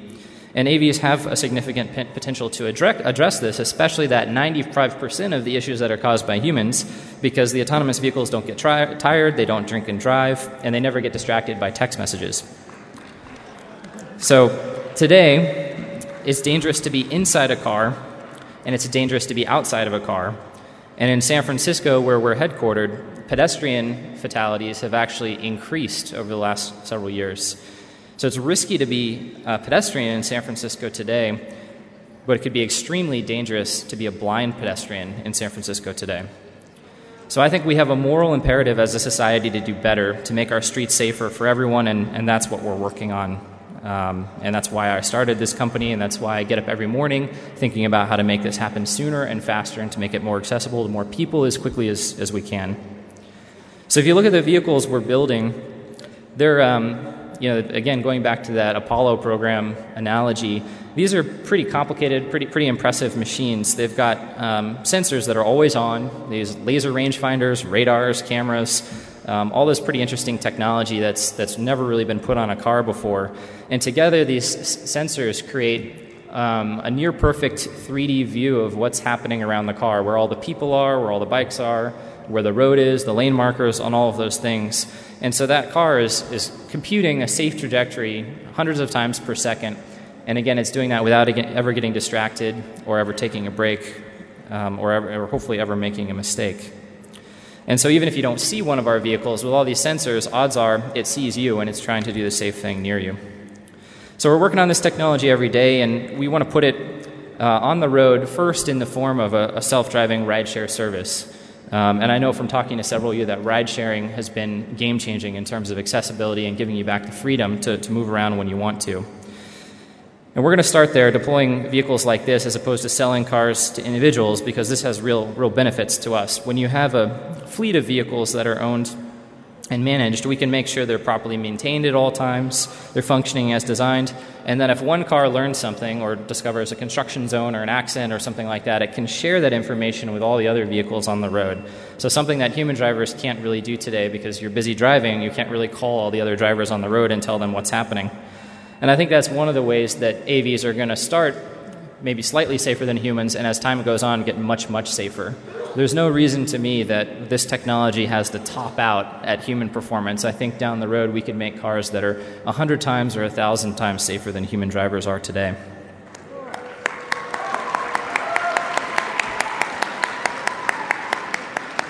So this this approach um, also allows broader consumer interaction with the technology. We're we're working to create a safe, advanced vehicle, and we want it to be available to as many people as possible and not just the elite.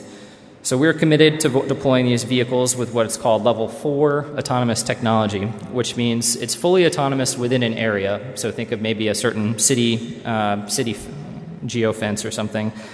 And the occupant in that vehicle never has to take control of the vehicle. Um, and that's really important today. It's different than a, a cruise control or a driver assist fe- feature. This means you get in the car and you don't have to touch it. And that's a really big deal. Um, it it means that um, you know if you can't get a driver's license or you have a hard time getting a driver's license, that's not a problem. If your job never involves taking control of the vehicle and never involves driving the car, you shouldn't you shouldn't really need a driver's license. I don't think anyone should need a driver's license in the future, but you should have the freedom to go wherever you want to go, whenever you want to go, and that's that's what we're working on.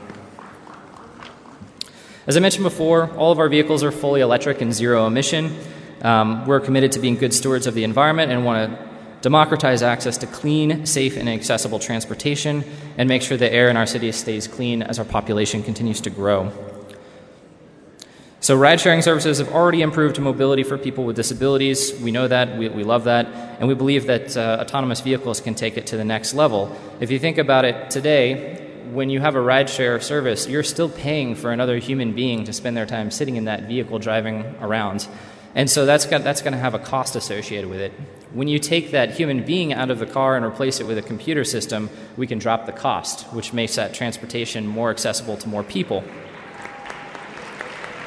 It's also consistent and doesn't have, you, you can skip over the confusing or, or or sort of non-intuitive interactions with the rideshare drivers, which despite their best intentions can really vary from person to person.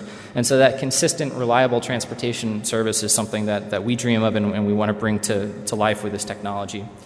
And that's that's related to you know our culture of inclus- inclusivity and diversity. Um, we think that diversity makes us stronger uh, and makes our technology better. And we think about that both in terms of the people who build the technology at Cruise, our employees, but also the people who use it. And as you know, accessibility is not one size fits all. There are fifty-seven million Americans that identify as having a disability, and the needs of those fifty-seven million people are obviously not all the same. But while there's no single silver bullet that we can do to make this uh, kind of technology available to everyone, I think there can be meaningful progress. And so we've taken a, a pretty deliberate approach to understand the differences both between and within communities. For example, the blind and low vision community, the deaf and hard of hearing, people with cognitive disabilities, and the non-ambulatory community. So if we recognize and understand these differences, we can hopefully make a better product for everyone. And uh, despite our intentions, we know that we don't have all the answers, and that's where these partnerships come in, including this one. Um, last summer, we launched a first-of-a-kind initiative to better understand the rideshare experience of people who are blind and how we can tailor that experience specifically uh, so when autonomous vehicles arrive, they're, they're available and they work for everyone. So for months, we worked hand-in-hand with the N F B and others in the blind and low-vision community to understand the challenges associated with using a ride-share service. These things um, may be obvious to many of you, but like how to find the vehicle and understanding where you are during the trip, figuring out uh, how to navigate the curb safely and doing this you know, complex dance when the driver's trying to find you and you're trying to find the driver, all of those things and understanding those problems so that when we design this technology without the driver, we still have a solution that works. So, you know, how do you find a vehicle outside the apartment when it picks you up in a uh, different location each time? Or when the driver parks on the other side of a busy road and asks you to cross lanes of traffic to get there, or drops you off on the wrong side of the road? These are all real problems um, that I think we can we can help to address. But um, as as we've um, uh, been been made aware, uh, the blind community is far from helpless. As uh, President Riccobono appropriately stresses, it's um, you know you all are very gifted problem solvers. And we appreciate that. We're problem solvers. I think of building a self-driving car as one giant, complex problem to solve. Um, and so I think we're, you're in good company here. And there are answers, there are solutions, and hacks to every one of these challenges. Uh, so if you are a really good problem solver, by the way, we're hiring. Uh, so we'd love to get you involved. Um, so we want to work with you on this. I think there's a clever solution to all these things, uh, even if it's not obvious the first time we look at it. So if we can solve these problems, and others, and simply make the system work and make it better, make it predictable and consistent, user-friendly, more personalizable so it knows your preferences. Uh, and through all those things, we hope to make it more accessible to more people, or more usable to more people. These are only a handful of the issues that we explored together with the N F B and others in our research study. Um, we also went a little beyond that, uh, and we've examined the challenges together and uh, worked on co-designing potential solutions to, together. Our work, of course, is not done. In fact, over just the last couple days here in Vegas, uh, we've continued to work with the N F B and hosted more accessibility workshops and research uh, sessions. We're sort of the sponge for information. We want to learn more and understand the problems better. We want to partner, um, and we want to learn from you. And I think together we can unlock the remarkable promise of this technology. So we can't do this alone. Uh, we believe fundamentally in the, in the power of partnerships, as do you. It's in our D N A. We, uh, as I mentioned, we partner with General Motors and also Honda to build our vehicles so that we can get there uh, faster by going together. And we partner with world-class organizations like the N F B to help us learn and help us make our user experience the best it can be. The N F B has been an outspoken leader on this issue, uh, including calling on our elected ex- officials to expedite the day when A Vs can be a reality and we can actualize the benefits that, that they can bring. Um, and that the unfortunate reality is that A Vs have no shortage of critics. Um, the status quo, you know, changing the status quo is off, often something people are hesitant to do. And many things that are new, such as autonomous vehicles or the idea with a car without a driver, are often misunderstood at first. But we both know differently that this is this is the status quo we live in today can be much better. Um, a hundred people die on U S roads every single day, and millions of Americans struggle to live independently because of the barriers to accessible transportation. So we need your help to change it. Uh, six million Americans with a disability have difficulty getting the transportation they need, which affects not just quality of life, but also employment and connection to the community. So not only can A Vs help solve for those challenges, but research shows that A Vs can help two million Americans with disability enter the workforce and save nineteen billion dollars annually in healthcare from missed medical appointments. That is a future worth fighting for, and I think we need to do it together.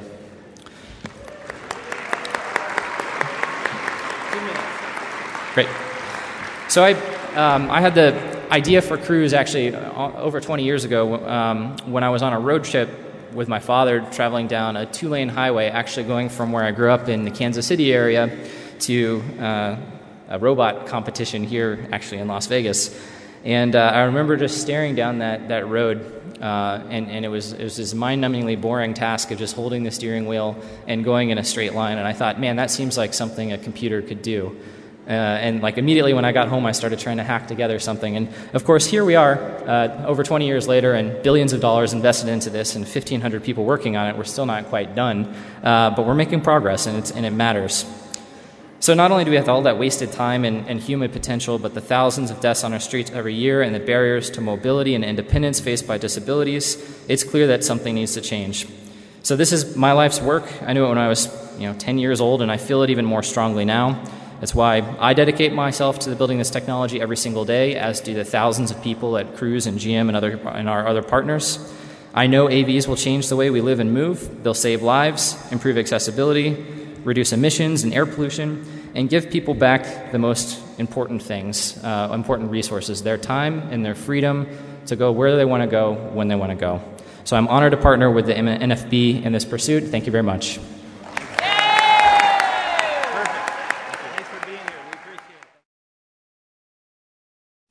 Autonomous Vehicles, Establishing Strong Policy for America's Transportation Future by Dave Schweikert. There is a photo on the page, the caption, Dave Schweikert. From the editor.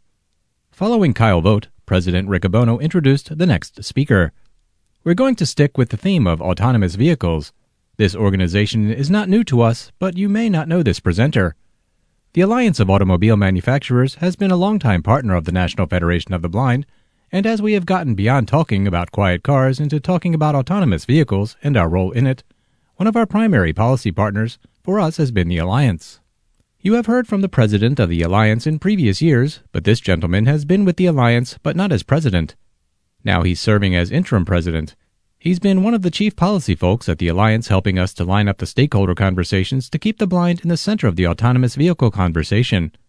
On behalf of the Alliance, here to talk with us is Dave Schweikert, The Beatles' Drive My Car plays as he approaches the microphone. Close bracket.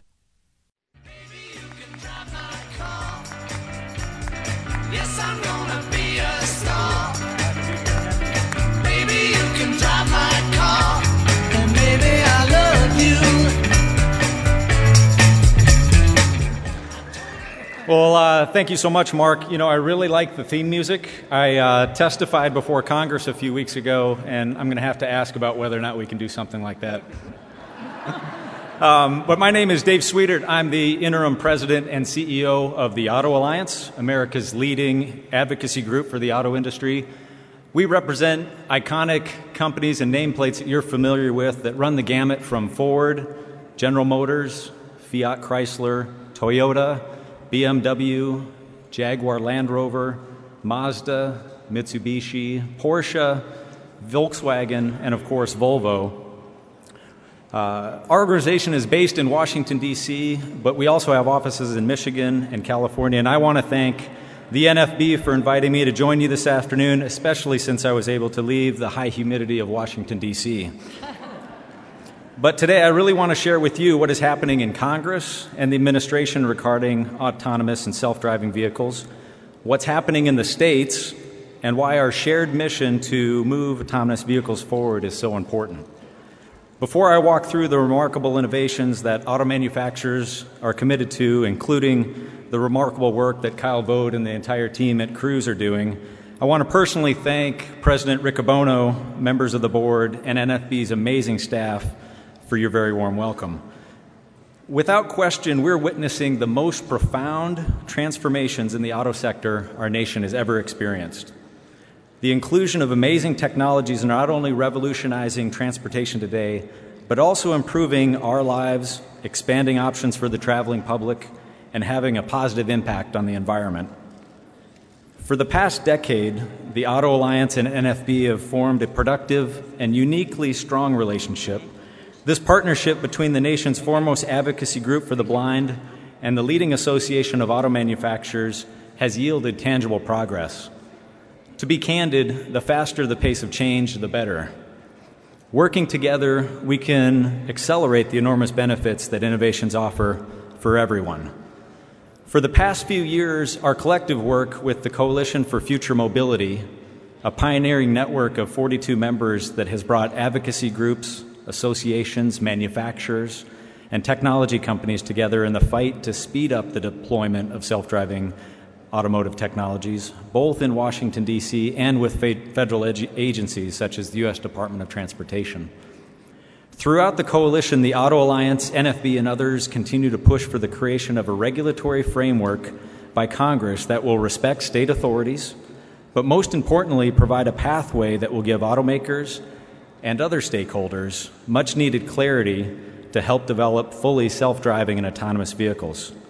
Last Congress, this partnership was effective in advocating passage of key legislation, the Self-Drive Act, which was unanimously approved by the U S House of Representatives. Unfortunately, the momentum to get legislation signed into law last Congress came up a little short, even with the related A V START Act being approved by voice vote in the Senate.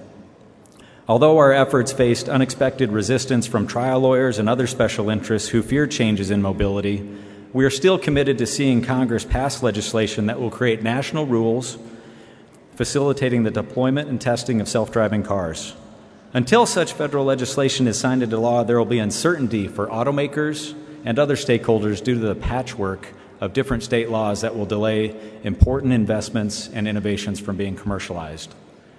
The N F B has been an invaluable partner in this mission for the simple reason that self-driving technologies promise to yield a huge improvement when it comes to the mobility of persons who are blind across the United States.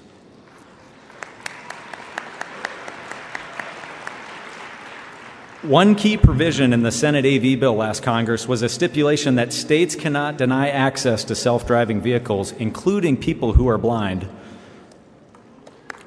Tremendously important provision. And together we're committed to pushing for action in Congress, and I'm optimistic that this common sense approach will eventually become law. But outside of Congress, there's other positive efforts that are being made. including in the U S Department of Transportation under Secretary Elaine Chao's leadership. The department continues to evaluate and make necessary changes to vehicle regulations, including other modes of transportation such as trucking and aerial drones, to spur the deployment of new technologies. When it comes to advocating the benefits of self-driving vehicle technologies, I remember a profound statement that Mark Riccobono expressed at an event with the Department of Transportation roughly a year and a half ago, and I quote, "The deployment of self-driving vehicles will remove the artificial barriers of the past that have hindered mobility and accessibility for the blind and push towards a future in which sightedness does not determine mobility."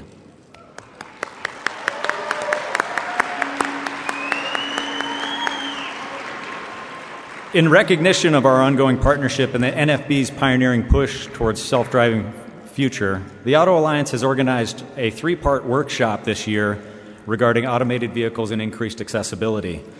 The second workshop is actually scheduled for next week in Washington, and so far the feedback has been very positive, not only from auto manufacturers, but also from other key stakeholders, including the N F B, who have particip- participated in the workshop series.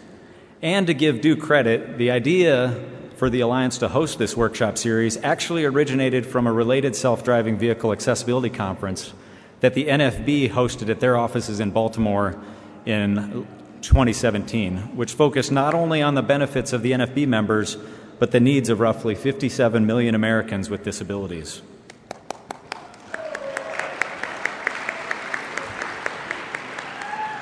Over the past few years, I've been thrilled to watch how our partnership has strengthened. Important trust that was forged with collaboration on the Quiet Car Rule, which mandated that sound be added to electric vehicles so that people who are blind can hear when these vehicles are approaching. But so far I've explained a little bit about where we've come in the past few years, but the key question is what we can do together to spur important regulatory and legislative changes to realize the benefits that are just around the corner when it comes to expanding mobility.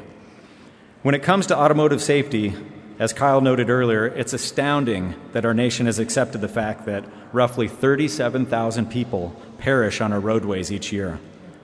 That's roughly ninety percent of crashes that are directly related to human error. And that fatality rate breaks down to an astounding figure of roughly one hundred lives that are lost each and every day. Although the three largest causes of this human error are speeding, drunk driving, and the lack of seatbelt use, automakers have made tremendous progress in recent years to make not only, not only to make vehicles stronger and to protect occupants, but also with technologies that are being added to vehicles. And I'm excited to say that we are now starting to see a reduction in the number of crashes or preventing crashes from happening altogether due to these critical safety technologies. And the reason I point to these transformative safety improvements that continue to be added to new automobiles is because these technologies, including blind spot warning, lane centering, adaptive cruise control, auto parking, and automatic emergency braking, are the building blocks to fully self-driving vehicles. In effect, these technologies that are available today are the gateway to expanded freedom and mobility for all Americans, but especially N F B members. I'm regularly asked how long this change or transformation to fully self-driving vehicles will take. While I don't have a crystal ball, the change is coming faster than many individuals think. While certain auto manufacturers and other stakeholders have made public announcements about when they would like to deploy self-driving vehicles in large scale, I certainly expect that in a few decades, autonomous driving vehicles are likely to be commonplace on our roads and not just in large cities. Self-driving vehicles enabled by cutting-edge sensors can travel faster and closer together, cutting commute times, easing congestion, saving fuel costs, and further reducing emissions. They can free occupants to focus on other tasks in the vehicle, enhancing freedom and productivity, and perhaps most importantly, self-driving cars will help to reduce the ninety plus percent of traffic fatalities tied to human error that I mentioned earlier.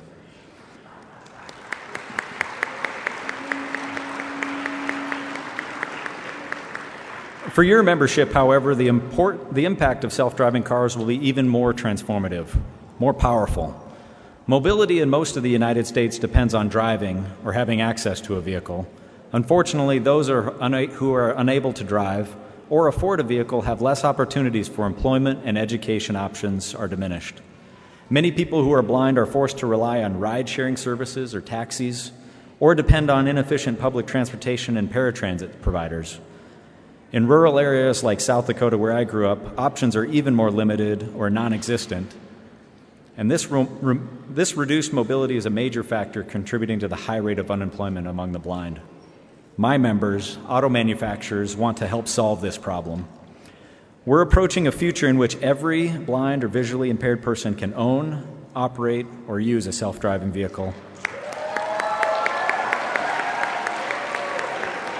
Offering seamless point-to-point services through voice-operated self-driving technology.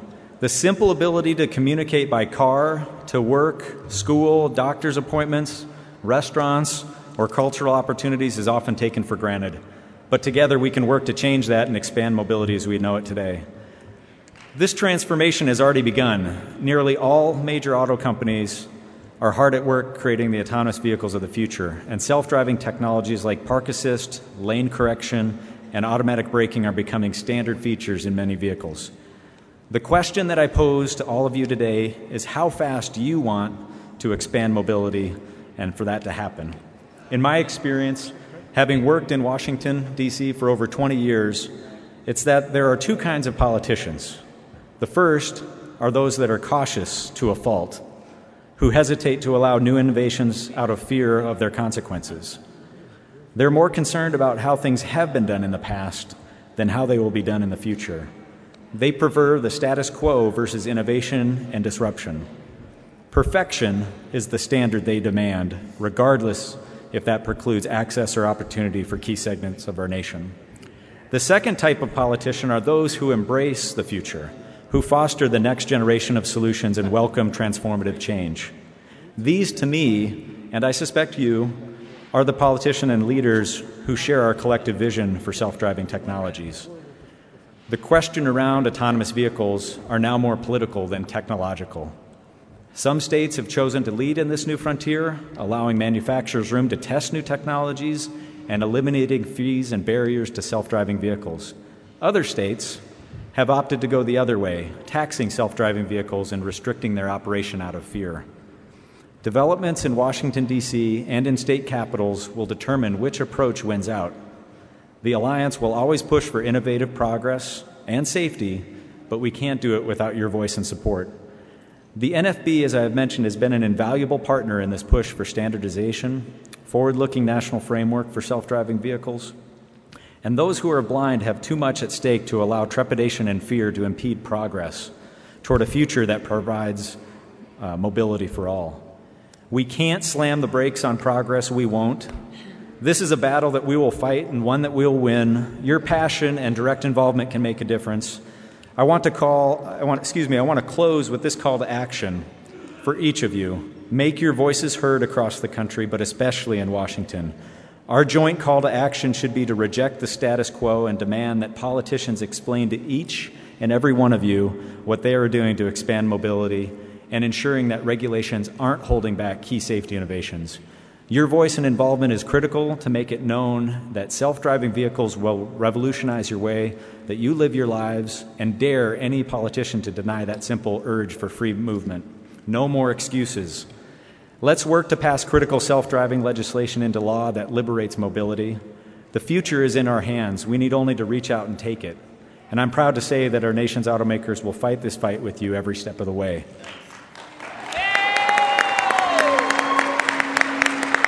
Thank you so much for inviting me to join your conference today, and I very much look forward to working with all of you on this journey. Very nice. Thanks.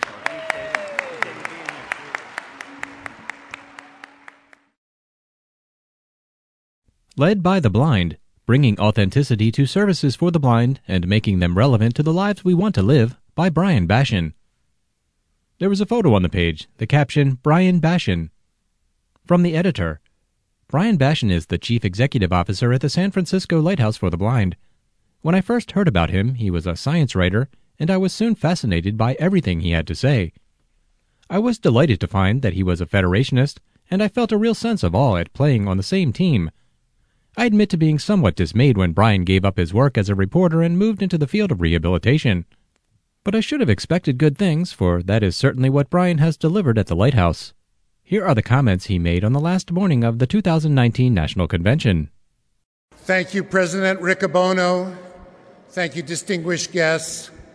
Good morning, Federation family.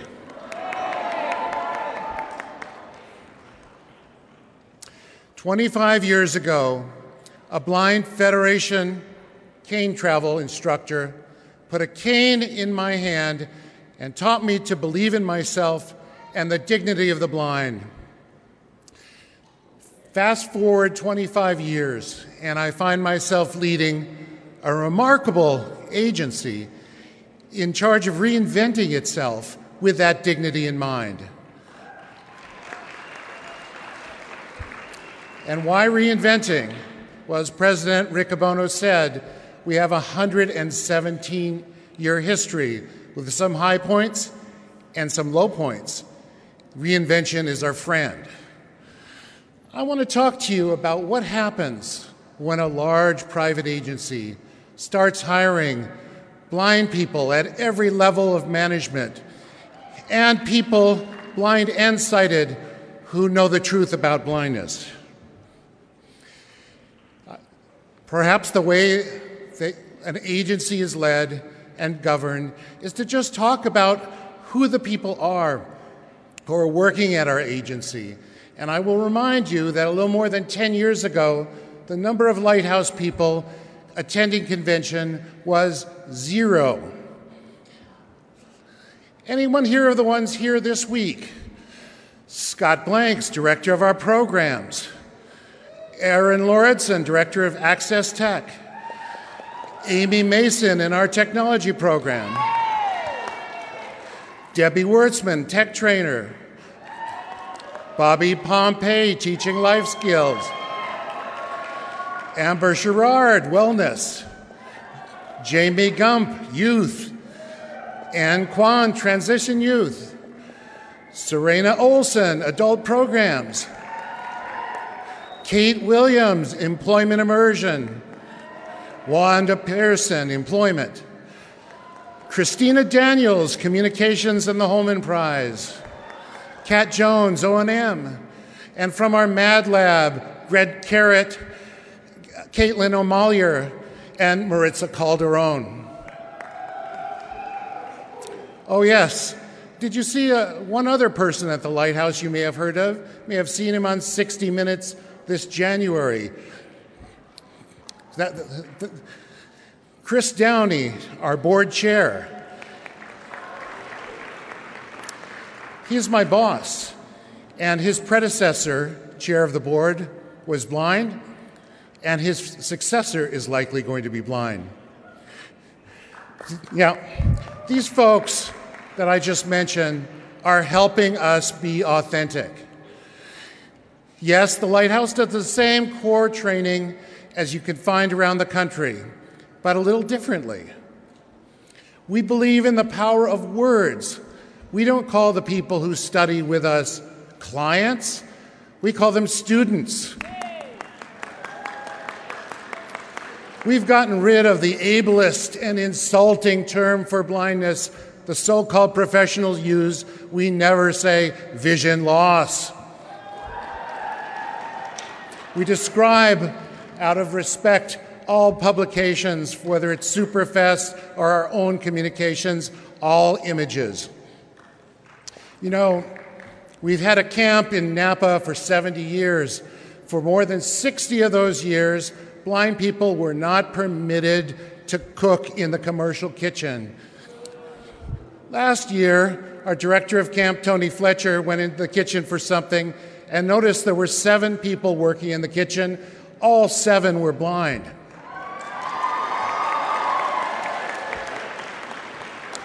We have twenty counselors who do the hundreds and hundreds of, se- of people sessions in our summer camp. Last year, seventeen of those counselors were blind.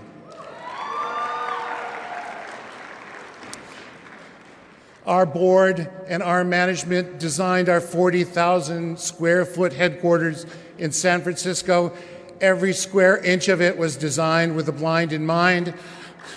It is a beautiful place, but much more beautiful is the fact that You can control things there, the audiovisual systems, the thermostats, even talking business caller I D, all accessible. We believe in the history that we have, and we owe our predecessors a debt of gratitude. So when you come and stay at the Lighthouse, you'll notice the rooms are named names that you may know. Blind boss Chris Buckley, the San Francisco boss, but also Newell Perry, Isabel Grant, Jacobus tenBroek. We shatter some myths about blind people always being dependent. We have an annual, several times a year, blood drive where blind people roll up our sleeves and contribute back to the Red Cross.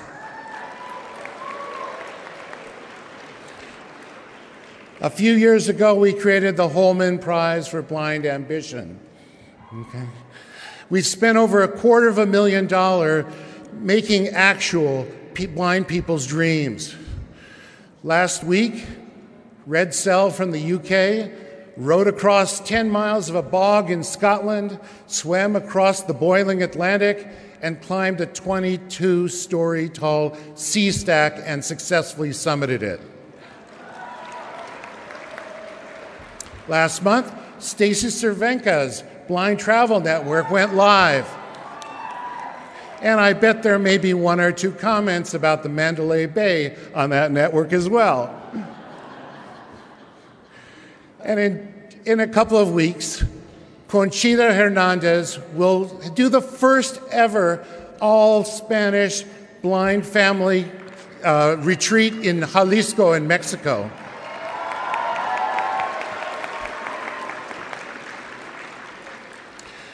Making the hard decisions about who wins the Holman Prize, we have a co- distinguished committee, an international committee, all blind.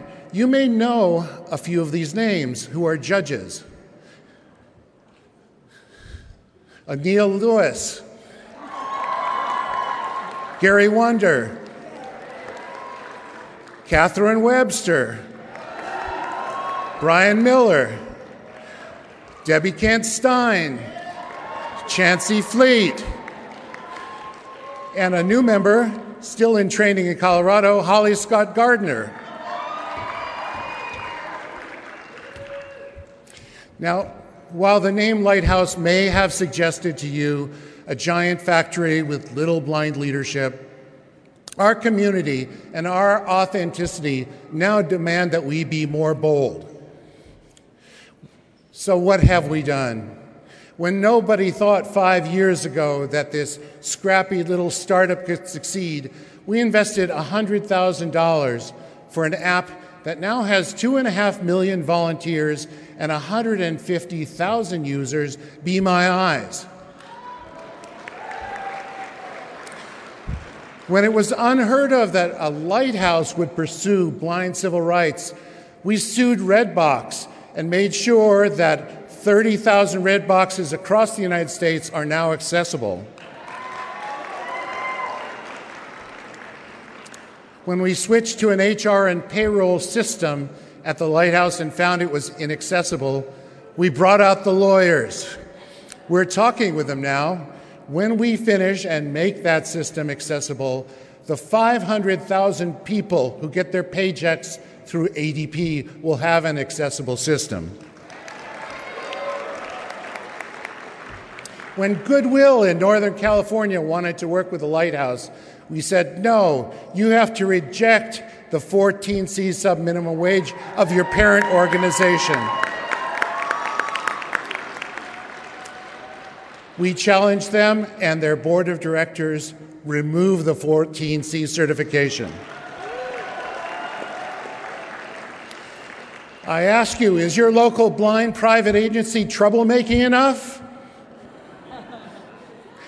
When the experts said that seniors couldn't be taken to an immersive training, sometimes at our camp, sometimes in San Francisco, we thought otherwise. We're now in our seventh year of Changing Visions, Changing Lives retreats. In our eleven story headquarters, we fired our cleaning company and decided that blind people should get the benefits of cleaning.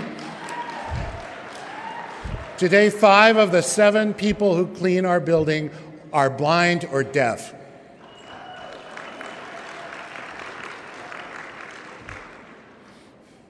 Against skepticism, we put twenty-nine beds in our high-rise headquarters so that blind people could stay and connect and form community. There are hundreds and hundreds of students that stay, stay there every year. You may have seen some of them, the thirteen students who have here been here from the Lighthouse Yes program. Next week, they're going to be staying in the rooms and commuting to their internships and jobs directly from the Lighthouse. In the San Francisco Pride Parade, we marched one hundred twenty strong, the largest contingent we ever had and the largest Pride Parade in the United States.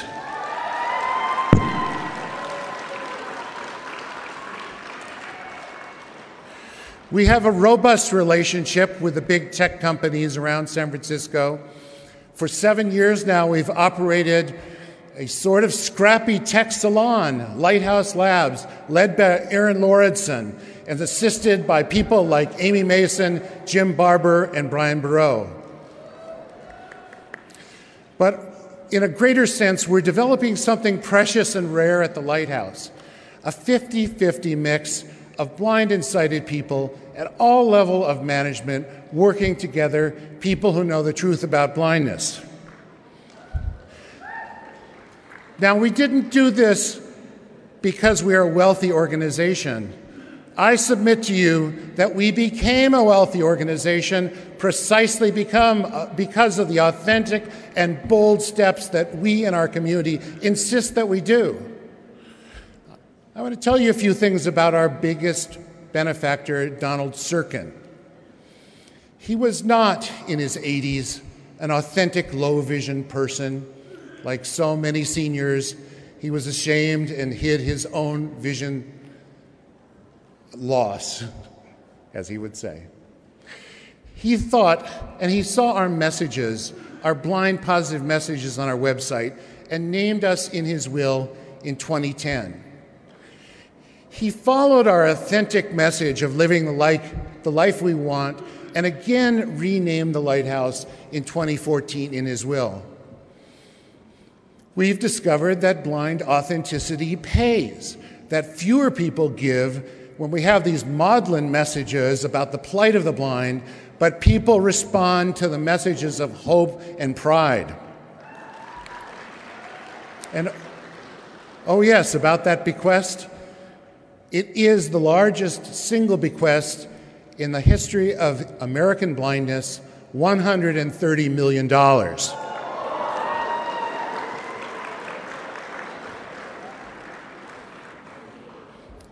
But in my heart, the biggest gift I ever received was each one of you.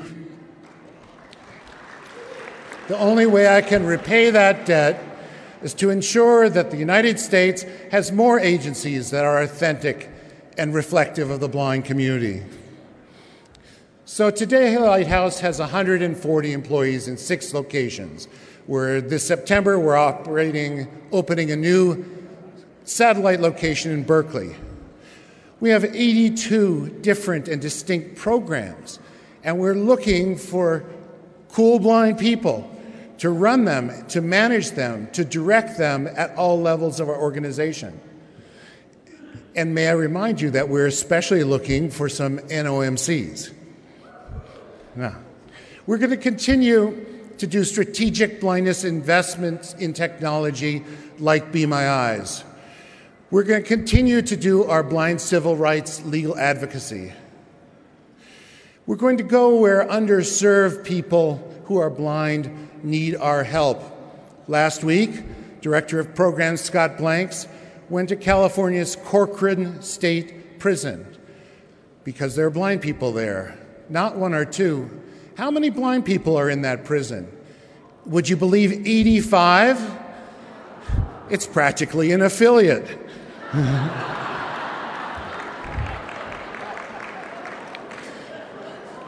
We want to expand our connections to people who have not been served, like the undocumented.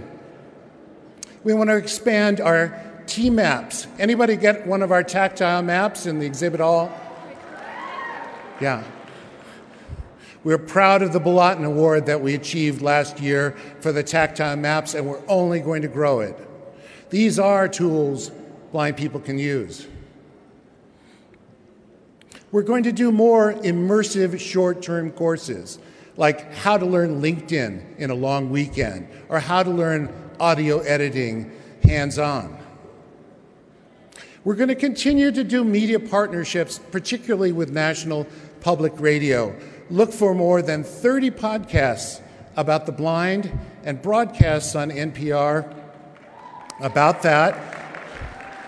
Again, not about the plight of the blind, but the joy and the beauty of how we live our lives. We want to raise the bar about traditional and often overlooked blind institutions. There are hundreds and hundreds of thousands of hours that blind youth and young adults spend in blindness camps. There's never been any kind of gathering to raise the bar about that. So this October, the Lighthouse and C N I B in Canada are going to organize the first ever Best Practices in Blind Camps conference.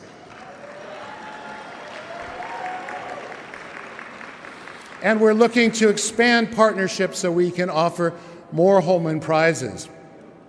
The Holman Prize for Blind Ambition just announced our twenty nineteen awardees last night. Want to hear who they are?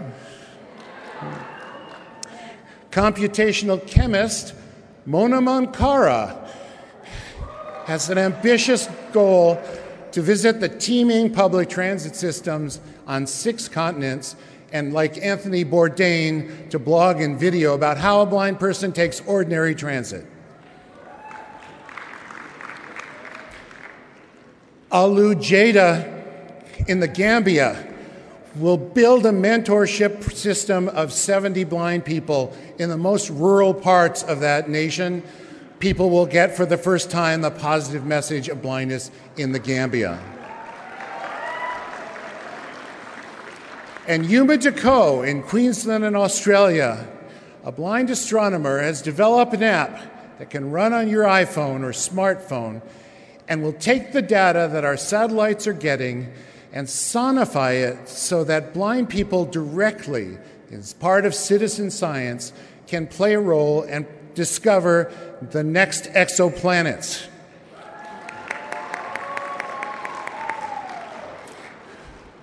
Now, there have always been blind people with self-confidence in California. Think of Newell Perry, Jacobus tenBroek, and all that. But what we have not had is an agency in California with those kinds of people at all level of management until now. You take the aspirations of Jacobus tenBroek for our right to live in the world and expand it now into our right to influence our world. You know, if I can name a law, I'll call it Bashin's Law, which says that the more money an organization has, the fewer of the blind people are on its board of directors or in the senior management. If you look at it, in California, the first, second, third, fourth, fifth, sixth, and seventh largest agencies, apart from the Lighthouse, are people with overwhelmingly sighted management from the top down. Nationally, fewer than ten percent of blind private agencies are led by blind people or management teams. In two thousand nineteen, I ask you, is this managerial apartheid acceptable? Even the six hundred sixty independent living centers are mandated to have half of their management and half their board of directors be people with disabilities. You know, in California, though, one large private agency actually fought a bill in the California legislature saying that they could not be mandated to find even twenty percent of their board of directors because they couldn't find qualified blind people in California. The Lighthouse right now is at fifty percent blind and sighted parity on our board of directors, and in the next few months, it is likely that we will codify that as a permanent part of our bylaws.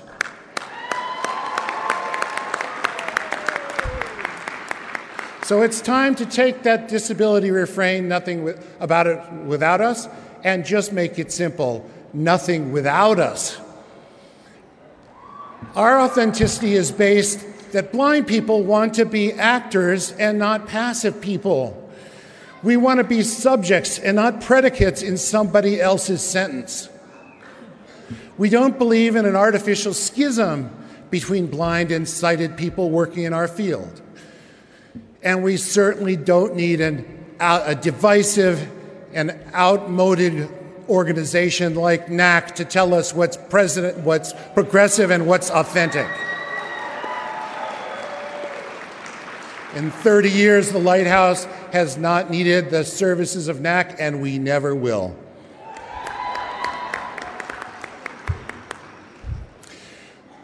Our future and the future of private agencies lies in cultivating and not alienating sighted allies. They are essential to amplify our reach. Our goal then is to teach and engage and involve our wider community, but a community that must learn from us with humility and respect.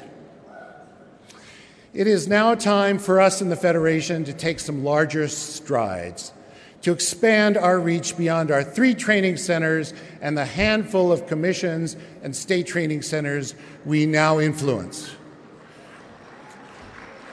Our task is to light more flames of authenticity in places that call themselves lighthouses, societies, centers, or happy homes for the blind.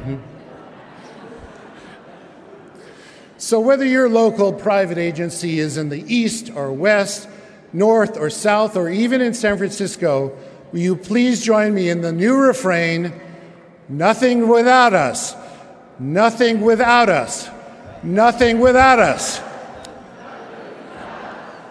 Thank you. Nice job, Brian. Nice job.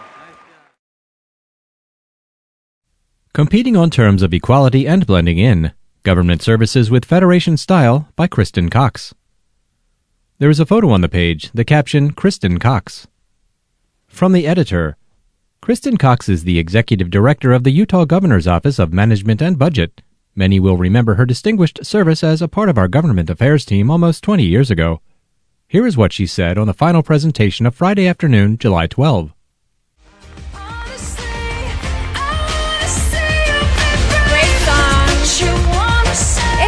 Great to be here. I love this organization, and the older I get, the more I appreciate the profound philosophy this organization embraces. I want to thank President Riccobono putting on a conference not quite this large but close. The amount of time and energy that goes into this with the staff of N F B, all your time and energy to make this a great conference. I want to thank, uh, big thanks to all the staff at headquarters.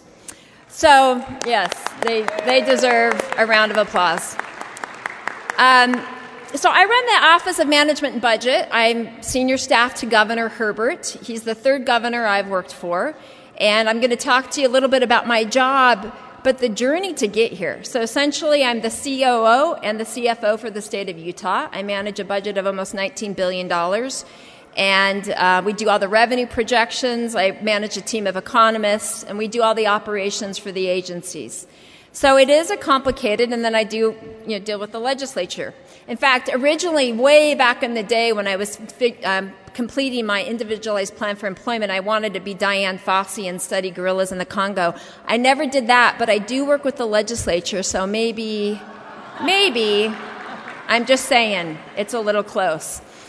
So, you know, I have a great job, it's rewarding, and um, but I couldn't be here in the position I am today without this organization. And I want to share a little bit of my journey of how I got here and my gratitude. But before I do that, I do want to announce that there is a ten thousand dollars donation coming to the organization. Uh, I wrote a book with a colleague and his colleague who are fans now of this wonderful organization from Japan. We're doing a workshop there, and all the proceeds will be coming to the N F B in August for ten thousand dollars. So We're, we're doing our best to get the mission of N F B to the entire world, and wherever I go, uh, people are impressed and inspired and uh, more committed to helping our cause. So, you know, my journey is probably one that many of us have encountered. I, you know, started going blind at eleven. I did large print. I did magnifying glasses. I went through every dang plan you can imagine, uh, I E P, I P E, a Ticket to Work program, and after years of being in the system, in the school system, I graduate school with no skills. Can't read Braille, can't do cane travel, no adaptive technology, and yet I'm independent, I'm ambitious, I have dreams, desires, but the idea of holding down a job seemed elusive to me. Until I came across, there was a, an invitation to go to a chapter meeting of the N F B in Utah, one of our local chapters, and I said, sure, I'll take it up and go. And I met the Gardner brothers. Many of you hopefully know the Gardner brothers. And that's where the beginning of my new life started. Um, Norm Gardner introduced me to a Braillean speak at the time, and we had had our first son. I did not know how to read Braille, and I wanted to read to our son, so I would teach myself one letter a day, and then I would go to grade two, and then I could read Hop on Pop. And then I finally read The Hobbit, which I'm a big fan of the Hobbit series, right? So, you know, I learned Braille. And then I started to dabble a little bit more in the philosophy and this idea of cane travel. So I would get my cane, but I wasn't quite convinced that I needed a cane, and I was a little embarrassed and had some shame about that. So I'd have one of those collapsible canes, and I'd stick it in my backpack, and when I thought I needed it, I'd pull it out. And I, you know, I'm sure people thought I was crazy because I'm like, do you need a cane? Do you not need a cane? What are you thinking? So I'd pull my cane out when I thought I needed it and then hide it away because I hated the people, you know, just stare at me. And one day I'm walking um, home, had just used my cane, stuck it back in my backpack, and I fell right into a manhole. And the good news is, is that it was in the middle of winter, so the manhole was covered with ice-cold water. The bad news is that it was covered with ice-cold water. It was freezing. It was humiliating. And it was really an eye-opener for me to start thinking about, look, to this point, I had been in the Federation for a couple years, and I intellectually understood what we said. I could say the words that with the right training, support, and opportunity, blindness could be reduced to the level of inconvenience. And I could say the words that the biggest problem with blindness is not blindness itself, but the misperceptions and stereotypes we have about blindness. I could say the words, but I don't think I got them in my heart yet. So then I had this amazing opportunity to come back and work at the headquarters of the National Federation of the Blind. Doctor Maurer was willing to take a chance on me, Mister Gashel, Doctor Jernigan at the time.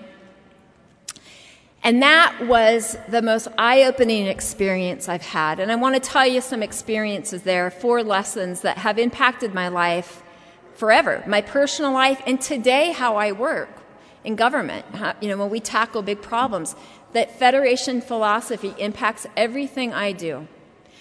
So one of the first things I did when I was back at the N F B, and Mister Gashel, I don't know if he'll remember this or not, I know we now say first names, but I can't say Jim Gashel, just Mister Gashel. We, it was maybe the first week back there, and um, I was trying to figure out what the heck I'm even going to do. He takes me to lunch, and we're walking down, and I was so impressed by Mister Gashel, so articulate, so smart, right, just on his game. And as we were walking to get lunch, I remember asking him this silly question, how much can you see? Because in my mind, still then, even though I knew the words, I had this belief that how competent or how successful I could be still had something to do with how well I could see. Fortunately, Mister Gashel and the Gashel Forum just kind of ignored my question, and we kept going on. And in the months ahead, I worked with such amazing people, including Doctor Maurer and the rest of the team, who I didn't even start to wonder, can they see or not see, or how much or how little? People everywhere we're successful and competent and making a difference. And all of a sudden, that question of how much can you see became irrelevant. When I was running for lieutenant governor, um, one of the headlines said, blind Mormon woman running for governor. I was like, wait, what about the bald Jewish man running for Senate? Like, why are you saying that? So, but we were out one day with Governor Ehrlich, and there had been a big flood. And he had toured the site with his helicopter looking down, you know, at the site. And he got off, and they said to him, the press said, how would your lieutenant governor candidate do this job? Like, she couldn't have seen. And he, and he was so great because he got what I was starting to learn, or had learned by this point, which was there's many, many ways to get information other than your eyes, right? Many, many other ways. He knew then what I had finally learned, that vision does not determine our success. It does not determine our success, right? We know in the Federation with the right training, the right supports, the right opportunities, that is the mark of our success. And so I went on my journey. So I started to kind of get this idea vision wasn't the end-all. And this other second lesson that was so important in the Federation, and, and President Riccobono talked about it yesterday in his remarks, but that is excellence. I remember doing my first fact sheet for Washington Seminar and giving it to um, Mister Gashel, and it came back just redlined and redlined and redlined. I mean, I would spend hours working on these things, and the sentences were never good enough. And then I would go in with Doctor Maurer and study elements of style with grammar. Do you split your infinitives or not? Where do you punctuate? Do you remember this? Mark yeah. Riccobono was in one of these classes. I came to understand that excellence, high standards, being our best was critical. That if we want society to accept us, we've got to be our best. Right? We can't go out to the workplace and, you know, compete on equal grounds when we're not bringing our best game to the table. And just because, right? Look, I can't tell you how many classes I had taken in high school or college where no one gave me the kind of feedback I got at headquarters at N F B. No one had. Because I was blind, they don't want to hurt your feelings, they don't have the expectations that you can do it, whatever the reason is. This is after eight years of being in a system with every dang I E P and I P E you could have. I didn't have the basic skills. And not till I got to the N F B when something changed. The expectations were elevated. They expected much more from me in, in everything I did. And I've come to appreciate how important that is, because we will live into the expectations people set for us. And because of that, we should set pretty dang high expectations for ourselves. So that was the second lesson. Two more. The third lesson was something, a story that Doctor Schroeder, who's just, I've had so many amazing mentors in this room, you know, Joanne Wilson, and I just list them on and on. But Doctor Schroeder told the story one day, and I'm going to repeat it if I can. I know I get the name right wrong, so forgive me. But um, this story really impacted me, and I use this today with our own cabinet members as we ask them to really go after big results. And government's such a mess. I'm in it, and I can't stand it. It's such a mess, and we're asking them to improve, and they're always telling us every reason why they can't. And this story has always affected me. Doctor Schroeder, if I get it wrong, I apologize, but this is how I remember it. He was working with a boy. I call him Tony, but I think his name was Vincent. Anyway, he was working with this little boy, Tony, who wanted to learn to play tag. And this little boy... You know, I have two sons. They're here today. And, you know, boys, da- daughters, I love to play tag, wanted to play tag. How do you play tag as a blind kid? And Doctor Schroeder really thought about this. How do I how do I help this kid play tag? And the next day when Doctor Schroeder came back, Tony came up to him and um, had figured out how to play tag. He had taken jars and put pebbles in the jars and just given them to his friends. No high-tech solution, anything like that. Just put jars with pebbles so he could hear his friends play. In fact, we tried this with my own kids once. Instead of doing jars with pebbles, I had everyone turn their phone on with music so I could hear where they were. We all wore blindfolds and played tag. It was a blast. So this little boy, Tony, had the best mindset, because so many times as adults, we just assume a thing can't get done. right? We give all the reasons why the thing is difficult, all the excuses, all the yes buts. But what's so remarkable about Tony, it was not an issue of if the thing could be done, but how. Right? When we can understand it's not if, but how, and the N F B teaches us about creative problem solving, that yes, we may think, do things differently, but we still get the job done. So every day at work, you know, I'm working with economists and spreadsheets and graphs and revenue predictions, and uh, but and every day almost there's a chal- you know, a new challenge. How am I going to access this? How am I going to communicate on that? And there's always a way if we assume the thing is possible, and it's just we've got to figure out the solution. We just need to be creative problem solvers, all right? And this is so important. Again, the Governor Herbert, when he um, first took office, he made, uh, you know, charged all the agencies, this was right after the recession, to improve their performance by twenty-five percent. Our agencies, our cabinet members were like, this is impossible. I said, no, because I've learned in the N F B, nothing's impossible, right? So I take this philosophy, everything. So the third lesson is not if the thing can happen, but it's how, and to be a creative problem solver. This last lesson was so critical. I was so blessed to go through residential training the N F B way. Um, actually did it at the N F B Center, and I was so grateful for that. It was about, uh, I guess, I think four or five months, and our, we had one son at the time, Tanner, and went and did the, you know, sleep shade training and structured discovery and the whole bit, and it was so great. This is where Um, it became less of an intellectual exercise to really getting it in my heart, what this meant to be an independent cane traveler and, you know, to, to learn really the skills of blindness. And I remember working with Tony Cobb. Um, he was my um, own instructor for the day, and we were out practicing. And then if you guys know that park across from this, the headquarters, what's that park called? I can't believe I forgot the name. Yeah, Rivers, Riverside Park. Yeah, so I, I'm at this park doing my practice for the day, and I cannot get out of this park. I can hear where the highway is, right? I, I and every time I'm walking, I'm like hitting a bench. I hit grass. I hit dirt. I cannot get out of this dang park. It's like the Minneapolis airport. I hate that airport. The airport makes no sense to me, and I gotta, I feel like I travel there once a month. Anyway, so I'm in this park, and I can't get out of the park. And I just stop because it's frustrating. It felt hard to me. I did not know my way forward. And Tony Cobb just let me struggle a little bit, which is what we do here, right?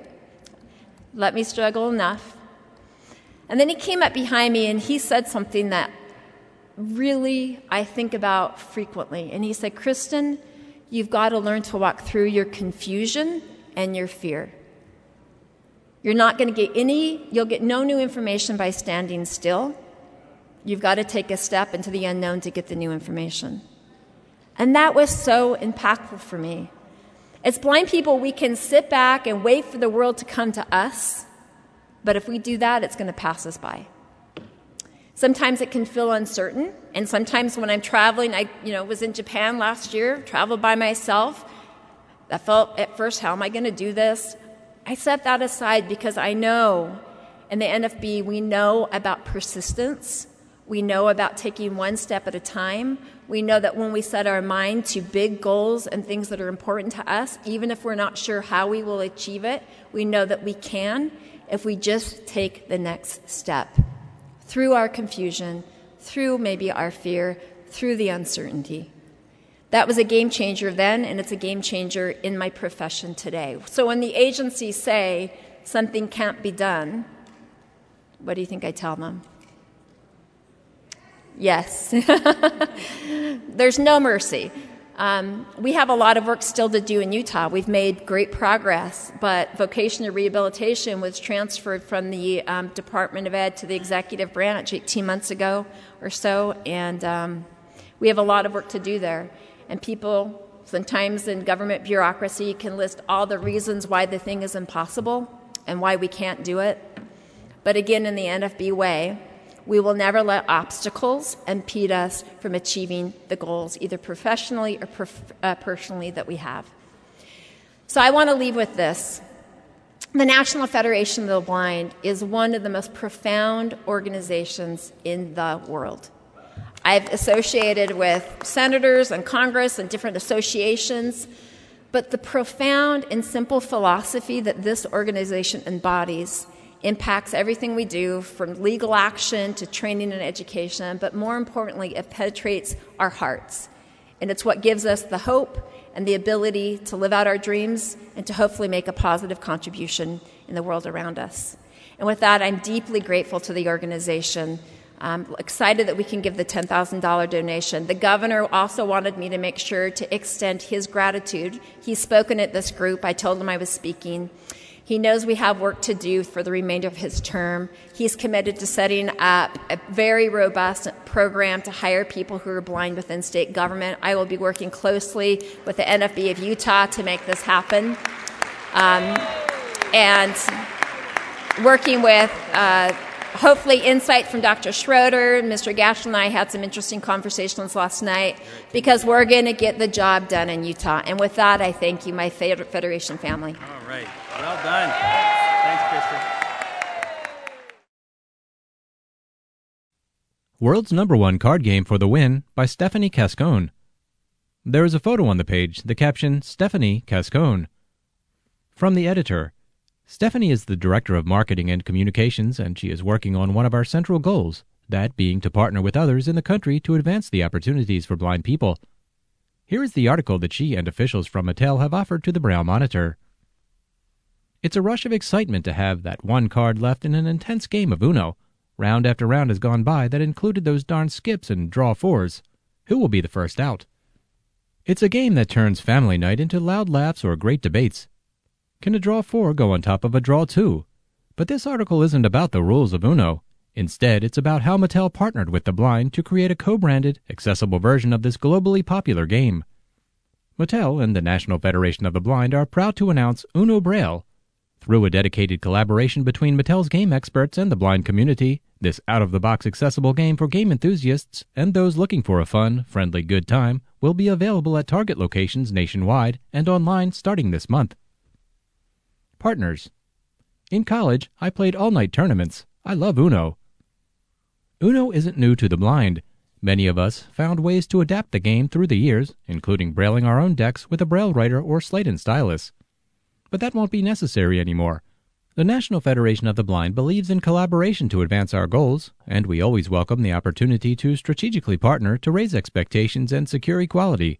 Mattel wanted to bring an inclusive game to the nation's blind and the mainstream market. From the beginning, this was a match made for success. Mattel wanted the game to be right. It wanted authentic, certified Braille. It wanted accessible instructions and a fully accessible UNO Braille website. It realized that the best way to achieve all these goals was to solicit input from blind people throughout the process of creating this new version of UNO. Every step of the way, blind people had input into this now available product, and Mattel listened. Several rounds of samples were sent between the company and N F B headquarters until the Braille cards and instructions were perfect.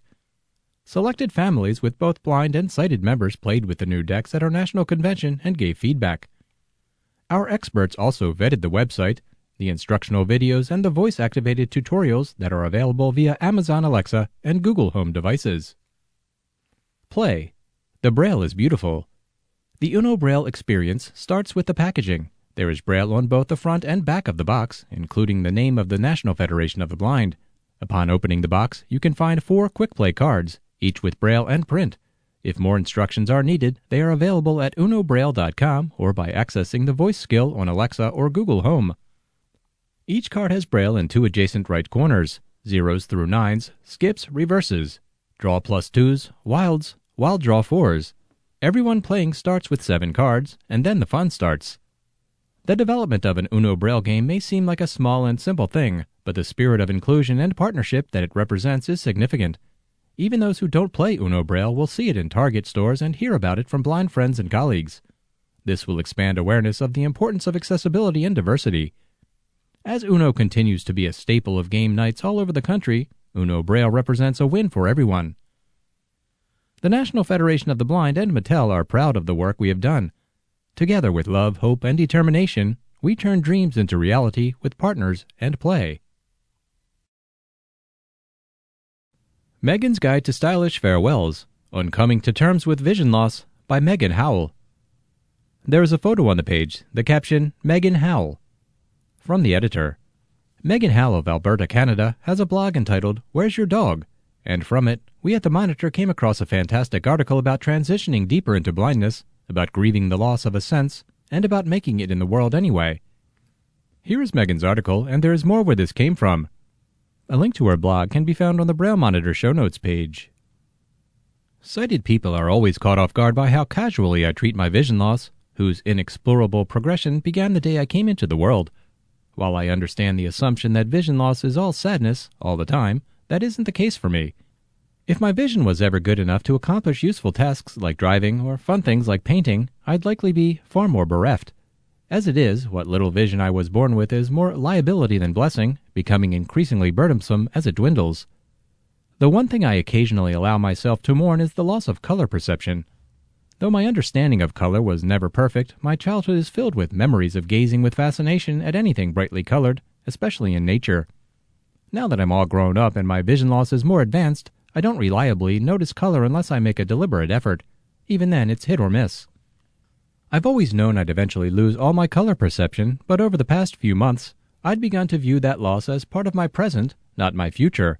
It was no longer on the horizon. It was upon me, happening in real time, and I couldn't deny that it seemed to be slipping away more quickly every day. The way I saw it, I had two options. I could lament its vanishing and write more soppy posts about it, or I could give it a send-off worth remembering. I chose the second option. I wanted to infuse this time in my vision loss journey with joy and gratitude, focusing on what I had rather than what I'll lose. To that end, I enlisted the help of my charming and devastatingly attractive friend Chrissy. Did she pay me to say that? You decide. She fell in love with my vision, haha, and planned the most colorful day she could imagine, a plant crawl. All day long we visited various greenhouses, including the Muttert Conservatory and Greenland Garden Center, exploring plants from around the world. There was more color than I had the capacity to process, and it truly was a feast for my eyes and soul. Surrounded by vibrant flowers and exotic trees, I got all the color gazing I could ever want. I also discovered something else. Interacting with plants is a surprisingly tactile experience if you have a brave and patient plant expert like Chrissy nearby to keep you from impaling yourself on a cactus. I'd always thought of plants as delicate things that didn't like to be touched, and there was the looming threat of insects that would make their displeasure painfully known. In these climate-controlled environments, I was able to gently acquaint myself with the glossiness of banana leaves and the shapely curvature of a fruit tree. I stroked roughly textured bark and soft foliage that rivaled felt. I found a leaf that looked exactly like a feather, with its slightly downy grain. I touched leaves so fuzzy they felt like peaches, and other leaves that felt like nothing so much as the rough but cozy blanket my grandfather might drape over the back of his rocking chair. I discovered creepy-feeling succulents and graceful, delicate herbs. Chrissy nearly had to tear me away from a plant that appeared to have sprouted its very own umbrellas. There was so much to touch that I occasionally forgot I was primarily there to look. The biggest surprise came when we stopped off at Chrissy's house so she could teach me the tricky art of flower arrangement, another chiefly tactile activity. I assumed it was all about doing whatever looks prettiest, but I soon realized that what felt symmetrical was the most reliable test for what would look fabulous in a vase.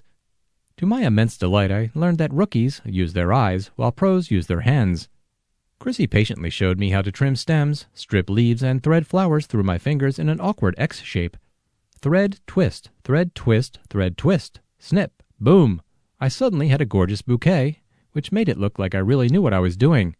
I still don't, but photographic evidence of my triumph will forever suggest otherwise. Tell no one. As I cleared away the pile of stems I'd cut and sat back to admire an arrangement so bright I could actually see it, I experienced the air of celebration I'd hoped to inspire.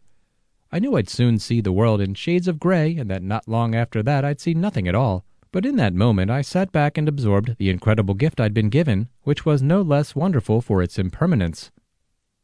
I'm sure that sadder times are ahead of me, with a blind community that is so often dismissive of partially sighted pain. I do not expect to remain this philosophical and high-minded about it all. I will have days where I'm grumpy about this slow march to darkness, even though I am already blind for most intents and purposes. But I'll always have the comforting knowledge that I can live well and happily, color or no color, light or no light, and I'm lucky to have enjoyed both, if only for a while. The right of blind people to serve on juries comes to the court. Editor's note. One of the strange contradictions in American law is that we can elect and appoint judges, and we can do it without much controversy.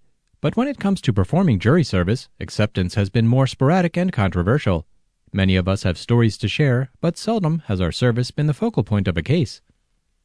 In California, a man involved in an altercation was not awarded damages in a jury trial. He has sued on the grounds that one of the jurors in his case is blind and therefore could not see and judge his injuries. We have weighed in by filing a friend of the court brief, and what we say is both thought-provoking and makes for interesting reading. Enjoy. Note: footnotes for this article may be found on the Braille Monitor show notes page. The National Federation of the Blind, the National Federation of the Blind of Massachusetts, and the Disability Law Center respectfully submit this brief pursuant to this court's solicitation of amicus briefs on April sixteenth, two thousand nineteen. Statement of Interest of Amici Curiae. The National Federation of the Blind, N F B, is the nation's oldest and largest organization of blind persons. Footnote one. The N F B has affiliates in all fifty states, Washington, D C, and Puerto Rico. The National Federation of the Blind of Massachusetts, N F B of M A, is the Massachusetts state affiliate of the N F B and has chapters in Cambridge and Greater Springfield. Footnote two. The N F B and its affiliates are widely recognized by the public, Congress, executive agencies of state and federal governments, and the courts as a collective and representative voice on behalf of blind Americans and their families. The organization promotes the general welfare of the blind by assisting the blind in their efforts to integrate themselves into society on terms of equality and by removing barriers that result in the denial of opportunity to blind persons in virtually every sphere of life, including education, employment, family and community life, transportation, and recreation. The Disability Law Center, D L C, is a private, nonprofit organization and the Designated Protection and Advocacy, P and A, system for people with disabilities in Massachusetts, pursuant to the federal statutory authority. C E G twenty-nine U S C Section seven ninety-four E, persons with disabilities including physical disabilities, and twenty-nine U S C Section three thousand four, people with disabilities in need of assistive technology. D L C's core mission includes advocacy on civil rights and public access for people with disabilities living in the community, as well as non-discrimination in the provision of government services. On many occasions, D L C has participated in amicus briefs filed before Massachusetts appellate courts, including joining an amicus brief discussing modifications for a witness with disabilities. In re. McDonough, four fifty-seven Mass. five twelve, two thousand ten. Amici have particular knowledge regarding the application of federal disability discrimination laws to the courts, including the range of modifications available to assist blind jurors. The outcome of this case will likely have a profound impact on the ability of many of Amici's clients, members, and constituents to fully engage in civic life. Summary of argument. If trial by jury constitutes the heart and lungs of liberty, then courts must take extraordinary measures before excluding any juror based on disability. Ralph v. State, one forty-five A three D four thirty, four sixty-five, and two sixteen, D E L twenty sixteen. Representative government and trial by jury are the heart and lungs of liberty, quoting John Adams. See also Taylor v. Louisiana, four nineteen U S five twenty-two, five thirty, five thirty-eight, nineteen seventy-five. Excluding from jury service identifiable segments playing major roles in the community cannot be squared with the constitutional concept of jury trial. Framing these cases as a balancing act between defendants' rights to a fair trial and blind Americans' rights to serve on a jury can create a false dichotomy. By its very design, jury deliberation is meant to be a collaborative process in which individuals with varying perspectives reach a fair outcome based on their collective wisdom. With assistive technology, or in many cases, without, blind people are fully capable of serving on juries without depriving criminal defendants of their fundamental right to a fair trial. Argument. Excluding blind individuals from jury service unfairly deprives them of civic participation. The privilege of jury duty provides among the most significant opportunities to participate in the democratic process. Powers v. Ohio, four ninety-nine U S four hundred, four oh seven, nineteen ninety-one. Juries afford ordinary citizens a valuable opportunity to participate in a process of government, an experience fostering, one hopes, a respect for law. I D. Citation omitted. But for blind Americans, access to the jury has proven elusive. Though no longer categorically prohibited, footnote three, a de facto system of exclusion persists. Nearly three decades after the passage of the Americans with Disabilities Act, A D A, the jury box remains frustratingly inaccessible for many blind Americans. The systemic exclusion of these potential jurors is rooted in outdated and stigmatizing notions, disregarding their ability to meaningfully contribute to the American justice system. Anecdotal evidence from blind prospective jurors in Massachusetts illuminates the problem. One N F B member reported that she was routinely turned away from jury service by court employees who told her that a blind juror would never be selected. Once, a court official patted her on the head before sending her on her way. Another N F B member described how court officials, upon learning of her blindness, told her that she likely would not be selected for jury service and encouraged her to simply disqualify herself if summoned. A third N F B member recalled being chosen for jury duty but subsequently removed and replaced by an alternate juror prior to closing arguments because she was blind, even though she had paid close attention through the trial while several of her co-jurors had fallen asleep.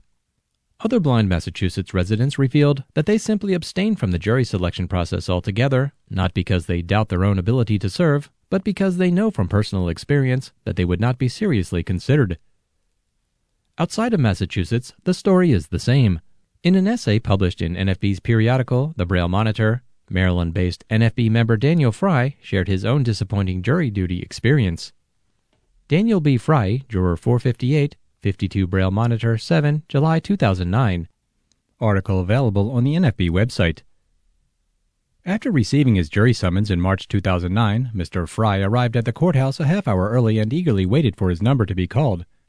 When the time came, he approached the front desk. The court employee paused uncomfortably before conferring in whispered tones with a colleague. She informed him that because the circuit court courtrooms were in two different buildings, to ensure his own safety, he would not be called for a jury poll in the other building. Mister Fry politely responded that he had no concerns about crossing the street and that he did not want to be treated differently from any other juror. Within a half hour, every other member of Mister Fry's jury group was instructed to report to the other courtroom. He was told to stay behind. At the heart of these stories is an understanding that jury service is more than civic duty. It is recognition as a responsible member of the community, worthy of being entrusted with questions of guilt and innocence, life and death. To be systematically denied jury service because of blindness denies that recognition, fosters a sense of otherness, and suggests that the blind fall outside the cross-section of the community. See Commonwealth v. Ricard, three fifty-five Mass, five oh nine, five twelve, nineteen sixty-nine. That stigmatizing sense of exclusion is precisely the social ill that the A D A sought to combat. Nearly thirty years later, this court should act to ensure that it is finally remedied. Excluding blind individuals deprives the jury of perspectives and life experiences that inform and enhance deliberations.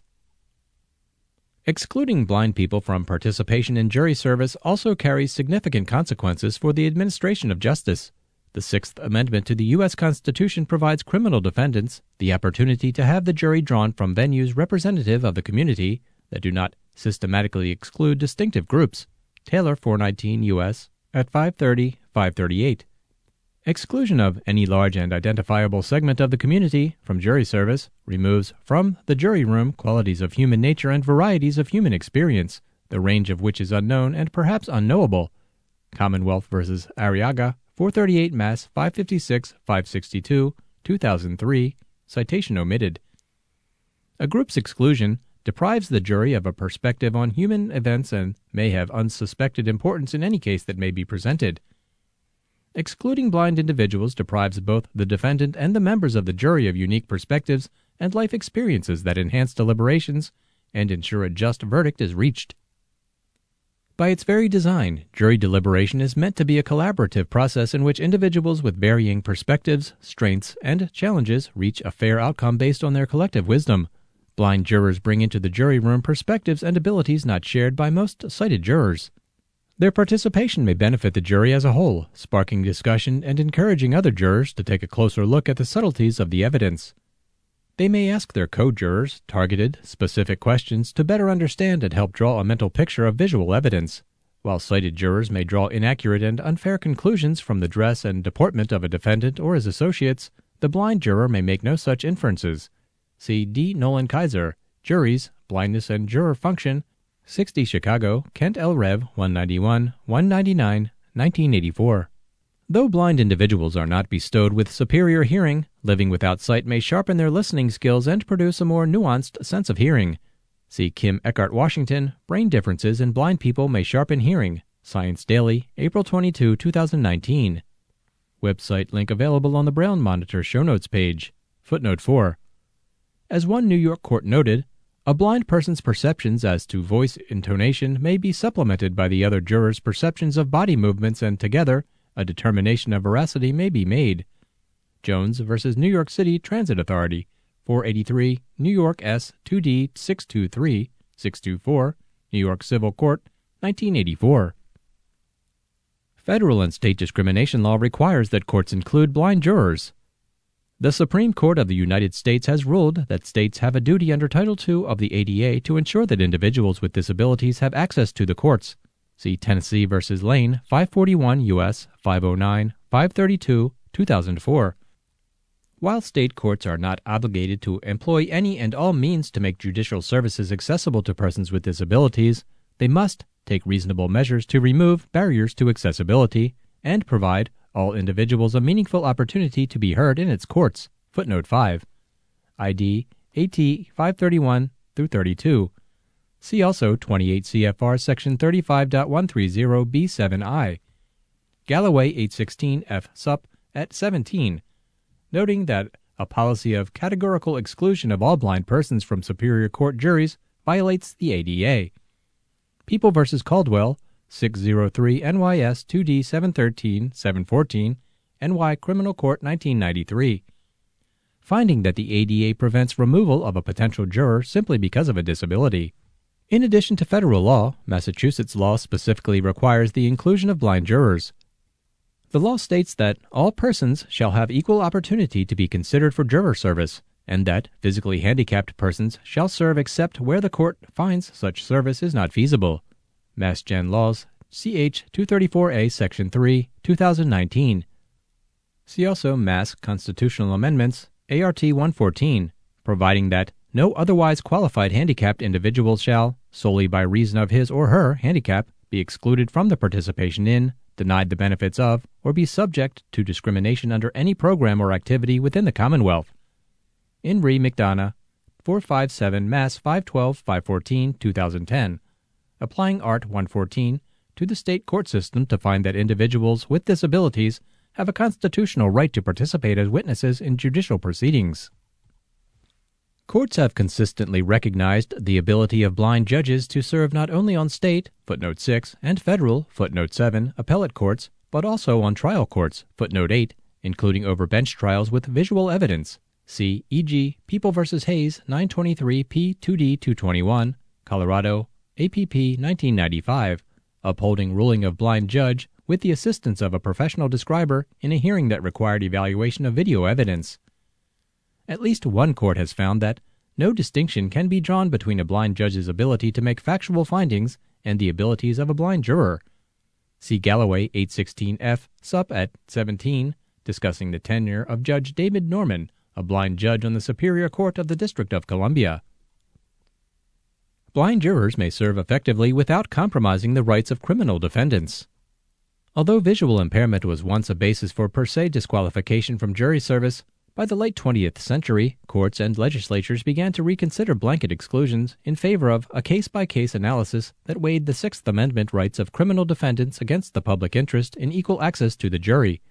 See, for example, Booley v. Oklahoma, six ninety-five P two D, thirteen fifty-seven, thirteen fifty-nine, Oklahoma Crim nineteen eighty-five, holding that blindness did not automatically disqualify a juror under state statutes. But framing these cases as a balancing act between defendants' rights to a fair trial and blind Americans' rights to serve on a jury often creates a false dichotomy. While protecting a defendant's constitutional rights is essential, blind jurors have served and will continue to serve on juries without depriving the defendant of any of her fundamental rights and protections to a fair trial.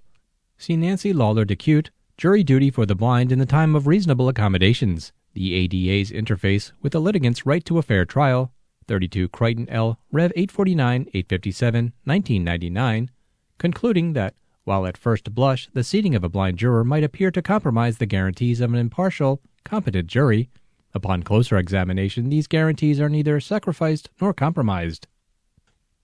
In Commonwealth v. Susie, the Supreme Judicial Court of Massachusetts established that blind jurors begin with a presumption of competency, decided five years prior to the passage of the A D A and just three years after the state legislature explicitly allowed individuals with disabilities to serve on juries. Commonwealth v. Susie found that in the context of a blind juror, Massachusetts law creates a presumption of competency which must then be evaluated on a case-by-case basis. three ninety-four Mass seven eighty-four, seven eighty-eight, nineteen eighty-five. That presumption was overcome in Susie, the court wrote, because the issue of identification was the predominant issue at trial, I D at seven eighty-six. The jury was asked to compare the physical features of the defendant with another man, as well as the police's composite drawings and other photographs, I D at seven eighty-five. In reversing the conviction, the court held that a mere description of the physical evidence would have failed to convey adequately the subtleties which would be apparent on a visual comparison, I D at seven eighty-eight. While Amici believes the outcome of Susie reflects a limited and outdated understanding of the capabilities of blind people, its underlying principle, that blind jurors possess a presumption of competency that can be overcome on a case-by-case basis, remains workable so long as the bar to overcome the presumption is set high. The case-by-case approach demands the articulation of some specific way in which the blind juror's blindness would thwart justice. Kaiser at one ninety-seven. With advancements in both technology and the public's understanding of the capabilities of blind individuals, the correct presumption is that blind jurors can access and interpret visual evidence and meaningfully contribute to jury deliberations. Rather than trying to determine why a blind juror may not be competent, the court should instead be asking what modifications, if any, will be needed to ensure the blind juror's ability to participate fully. Blind jurors can competently assess physical evidence and make credibility determinations. In the thirty-four years since Susie was decided, there have been dramatic advancements in both technology and the general public's understanding of the capabilities of blind Americans. Given these advancements, blind jurors are presumptively capable of performing two key responsibilities of jurors: assessing physical evidence and determining a witness's veracity or credibility. Footnote nine. one. Technology has revolutionized access for blind individuals. Since Susie, technological advancements have transformed blind individuals' access to information. Assistive technologies have proliferated, and today, blind individuals have a variety of options for receiving written communication. Most blind individuals access information electronically using mobile devices and/or personal computers and screen access software, which vocalize textual information or display that information on a user-provided refreshable braille display. Footnote ten. Others use large print, audio, magnification devices, scanners, or human readers. Footnote eleven. Some individuals take notes using a braille note, a portable electronic note-taking device. These assistive technologies are widely available, often inexpensive, and already used and possessed by many blind individuals. Apple, footnote twelve, and Microsoft Windows, footnote thirteen, operating systems include free built-in assistive technology. two. Blind jurors are presumptively capable of assessing physical evidence. This court should hold that the presumption is that blind jurors can competently assess visual evidence, in some cases with modifications to ensure effective communication of the evidence. First, the introduction of visual evidence, such as photographs, videos, mechanical objects, diagrams, and handwriting exhibits, requires a testimonial base. Thus, it is almost always accompanied by supplemental evidence in spoken or written form, and interpretation by a lay or expert witness. As one blind juror noted, there is ample describing of the evidence and the particular aspect of the evidence the lawyers want to get across to the jurors. They don't just say, "Here's a picture, figure it out for yourself." M J Crayon, Seating the Blind Juror, eighty-one, Judicature one oh four, one oh seven through one oh eight, November-December nineteen ninety-seven. See also Caldwell, six oh three, N Y S two D at seven fourteen. Holding that seating a blind juror did not deny the defendant due process, despite the presence of photographic evidence, where the court described the photographs as they were introduced and oral testimony was presented on the same issues. The present case offers a useful example. While the blind juror at the center of this appeal was unable to view the two photographs of the victim's battered face, he could consider the victim's testimony about his internal permanent impairment and disfigured face, as depicted in the photographs, T R at one sixteen, one nineteen, one twenty-one, one twenty-two, and described by the medical treatment he later received, T R at one twenty-two, as well as the medical records from Norwood Hospital and Massachusetts General Hospital, T R at one forty-nine, The totality of the evidence was sufficient for the blind juror to make a finding of disfigurement and loss of function. In addition to testimony provided about the visual evidence, the blind individual may choose to use a trained human reader or describer, footnote fourteen. The use of a qualified reader does not implicate the defendant's Sixth Amendment rights. Readers function like interpreters, which courts have consistently allowed. See United States v. Dempsey, eight thirty F two D, ten eighty-four, ten eighty-seven through eighty-eight, tenth Circuit, nineteen eighty-seven. See also People v. Guzman, five fifty-six, five fifty-five, N E two D, two fifty-nine, two sixty-three, New York, nineteen ninety. Noting that interpreters are neutral figures and that the court assumes that the jury can be trusted to follow instructions regarding the expected participation of such individuals. Trained describers serve a similar role, providing a narration to convey all the relevant characteristics of an object to the blind juror, footnote fifteen. When the proceeding is in open court, the accuracy of description can be monitored easily and addressed by the parties. See Hayes, nine twenty-three P two D at two twenty-five through two twenty-six. Such a process was upheld in People v. Hayes, where a blind judge presided over a hearing that included video evidence. I D at two twenty-six through twenty-seven. In Hayes, the judge had a describer prepare a written report of the videotape and describe the contents of the video while it played during the hearing. I D at two twenty-five. The defendant had the opportunity to object or add to the narration and to cross-examine the narrator. Although the defendant claimed on appeal that the narration could not serve as a substitute for viewing relevant evidence, the court disagreed, finding it an appropriate accommodation that ensured defendant of a fair hearing and of a decision based on a rational evaluation of the actual evidence presented. I D at two twenty-six through twenty-seven. three. Blind jurors are presumptively capable of making credibility determinations. The notion that a blind juror is unable to assess a witness's credibility is without merit, footnote sixteen. In evaluating testimony, blind jurors can concentrate on verbal testimony while avoiding distractions like a witness's facial expressions, dress, appearance, and body movements. Crayon at one oh six. Even visual cues indicating deception like nervous tics, darting glances, and uneasy shifting are nearly always accompanied by a corresponding audible cue such as throat clearing, swallowing, voice quavering, or inaudibility. Kaiser at two hundred. As one blind juror described, I found that I've been pretty accurate, probably as, if not more accurate, than people who make eye contact, because people have gotten real good about fooling people on the visual level, but people often don't think about how they sound when they speak. Crayon at one oh six. Another blind juror who served on a murder trial observed that people can control face muscles. Nobody thinks about the nuances of the human voice. This court should provide additional guidance on how trial courts can accommodate blind jurors. This court has the opportunity to provide guidance to ensure that trial courts recognize the right of blind jurors to an equal opportunity to participate in jury service. Because trial courts may not appreciate their obligations under Title two of the A D A, guidance is necessary. Footnote seventeen. See Opinion, An Opportunity to Provide Guidance on Disabled Jurors, Mass Law Weekly, June seventeenth, twenty nineteen, at thirty-eight. When a blind juror is present, the trial judge should be vigilant in monitoring counsel and witnesses to ensure that they do not rely on gestures and other nonverbal cues without accompanying verbal explanation. When eliciting oral testimony, counsel should request accurate and complete descriptions of exhibits and clarifications for the record as needed, so that the trial content is accessible to the blind juror. See Dicute at eight seventy-two. For key evidence, the trial court should make readers and describers available to ensure unbiased transmission of information to the blind juror. Many states have developed court rules or policies addressing jurors and others with disabilities. See for example Oregon Uniform Trial Court Rules seven point oh six oh, Maryland Rules of Procedure one through three thirty-two, California Rules of Court one point one hundred, footnote eighteen. Amici suggests the following guidelines for ensuring that blind jurors receive effective communication and an equal opportunity to serve. one. Improving information available to the public. A.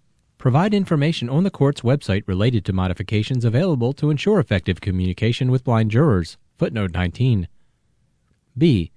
Provide all publicly available printed information concerning court policies, practices, and procedures in electronic format and large print. Ensure that all information provided in electronic format, including on the court's website, is fully accessible using screen reading software. Footnote twenty. C. Provide basic training to court personnel on common issues related to making trial materials accessible to blind jurors, including use of screen reading software, footnote twenty-one, and the availability of professional readers and describers. two. Summons and other court communications. A. Provide to jurors the name, office address, telephone number, and email address of the designated A D A coordinator in the summons letter and all related communication. B. Develop written procedures for prospective jurors with disabilities on how to request and obtain modifications to court policies, practices, and procedures before the hearing date. These should include information on any assistive technology provided by the court. Footnote twenty-two. C. Eliminate from forms any questions that lead to an automatic self-exemption from jury service for people with disabilities. three. Day of court. A. Ensure that all information available at kiosks or posted signage in the courthouse is available in an audible format. B. Assure that the jury questionnaire or any other forms completed by members of the jury pool before or on the day of jury services are accessible. C. Adopt and publish a procedure providing for a confidential interview of all prospective jurors prior to jury selection to determine if the juror anticipates a need for a modification should they be selected to serve on a panel. four. Analyzing the case. A. When the judge learns that a member of the jury pool is blind, the judge should work with trial counsel and then with the potential juror at sidebar to identify one. The extent to which the case hinges upon the interpretation of visual evidence. two. How the juror can access that evidence with or without modifications, for example through use of screen reading software, large font printing, readers, describers, and three. The ability of the court and the parties to provide those modifications. five. Deciding upon modifications and trial procedures. A. Evaluate the requested modification and, unless it is an undue burden or would fundamentally alter the proceeding, make provisions in the event the potential juror is chosen to serve. B. In considering requested modifications, give preference to the accessible format requested by the juror, for example Braille, large print, reader, describer, accessible electronic document. C. The court should not grant hardship waivers in lieu of providing a modification. D. If the requested modification is not timely available, reschedule the prospective juror's service for another day when the modification can be arranged. E. The court should not modify jury service for persons with disabilities by shortening the time or terms of service. six. Finalizing the composition of the jury pool. A. When considering a challenge for cause, never grant a challenge against a blind person for cause without first fully considering the person's abilities in relation to the nature of the case and evidence to be presented, making a complete record of the Wire-Dyer examination, and putting the reasons for the ruling on the record. B. Consider whether jurors with disabilities are being stricken using peremptory challenges without justification. seven. During trial. A. Offer a change of seating where doing so would help a juror who is blind or visually impaired enter and exit the jury box or to see shapes or faces better. B. Remind witnesses to testify in detail when describing diagrams, photographs, documents, and visual aids. C. Allow the blind juror to touch exhibits during trial and to trace lines on diagrams and sketches. D. Instruct the jury that it is permissible for sighted jurors to discuss visual evidence with and read documents to the blind juror in deliberations. E. Through a trained describer, provide the blind juror a detailed description of any visual evidence sighted jurors are viewing. eight. During deliberations. A. Allow a reader to assist the blind juror in accessing written documents admitted in evidence that have not been otherwise made accessible. B. Allow the blind juror, or any juror for that matter, to seek clarification on diagrams, sketches, photographs, and visual aids. Conclusion. Blind Massachusetts citizens can competently and meaningfully contribute to juries and should be given the opportunity to do so. In the thirty-four years since this court decided Susie, we have seen the passage of the A D A and a technological revolution. This court now should state unequivocally that the use of visual evidence at trial does not by itself undermine blind jurors' presumption of competency. Such a holding would align Massachusetts courts with federal law, state law, and relevant case law recognizing the too often ignored capabilities of blind Americans. Exhibitor Showcase Review by Jessica McLeod and Mark Jones. From the editor. Each year the Braille Monitor sends a note to all divisions, committees, and groups that are a part of our national body. The request is simple and straightforward. Tell us what you've done over the last year, and or tell us what you did at the convention. Mark Jones and his colleague always come through, and the showcase he writes about is a tremendous benefit to our exhibitors and members. Here is what Mark and Jessica tell us about the showcase. On Sunday, July seventh, two thousand nineteen, the exhibitors' showcase took place at the National Convention of the National Federation of the Blind. Nearly thirty presentations were made before the standing room-only crowd introducing new gadgets and software to the eager audience. Here are a few of the highlights from those presentations. Way Around enables your iPhone or Android phone through a free app to identify tags that you can place on anything from C Ds to canned foods to clothing.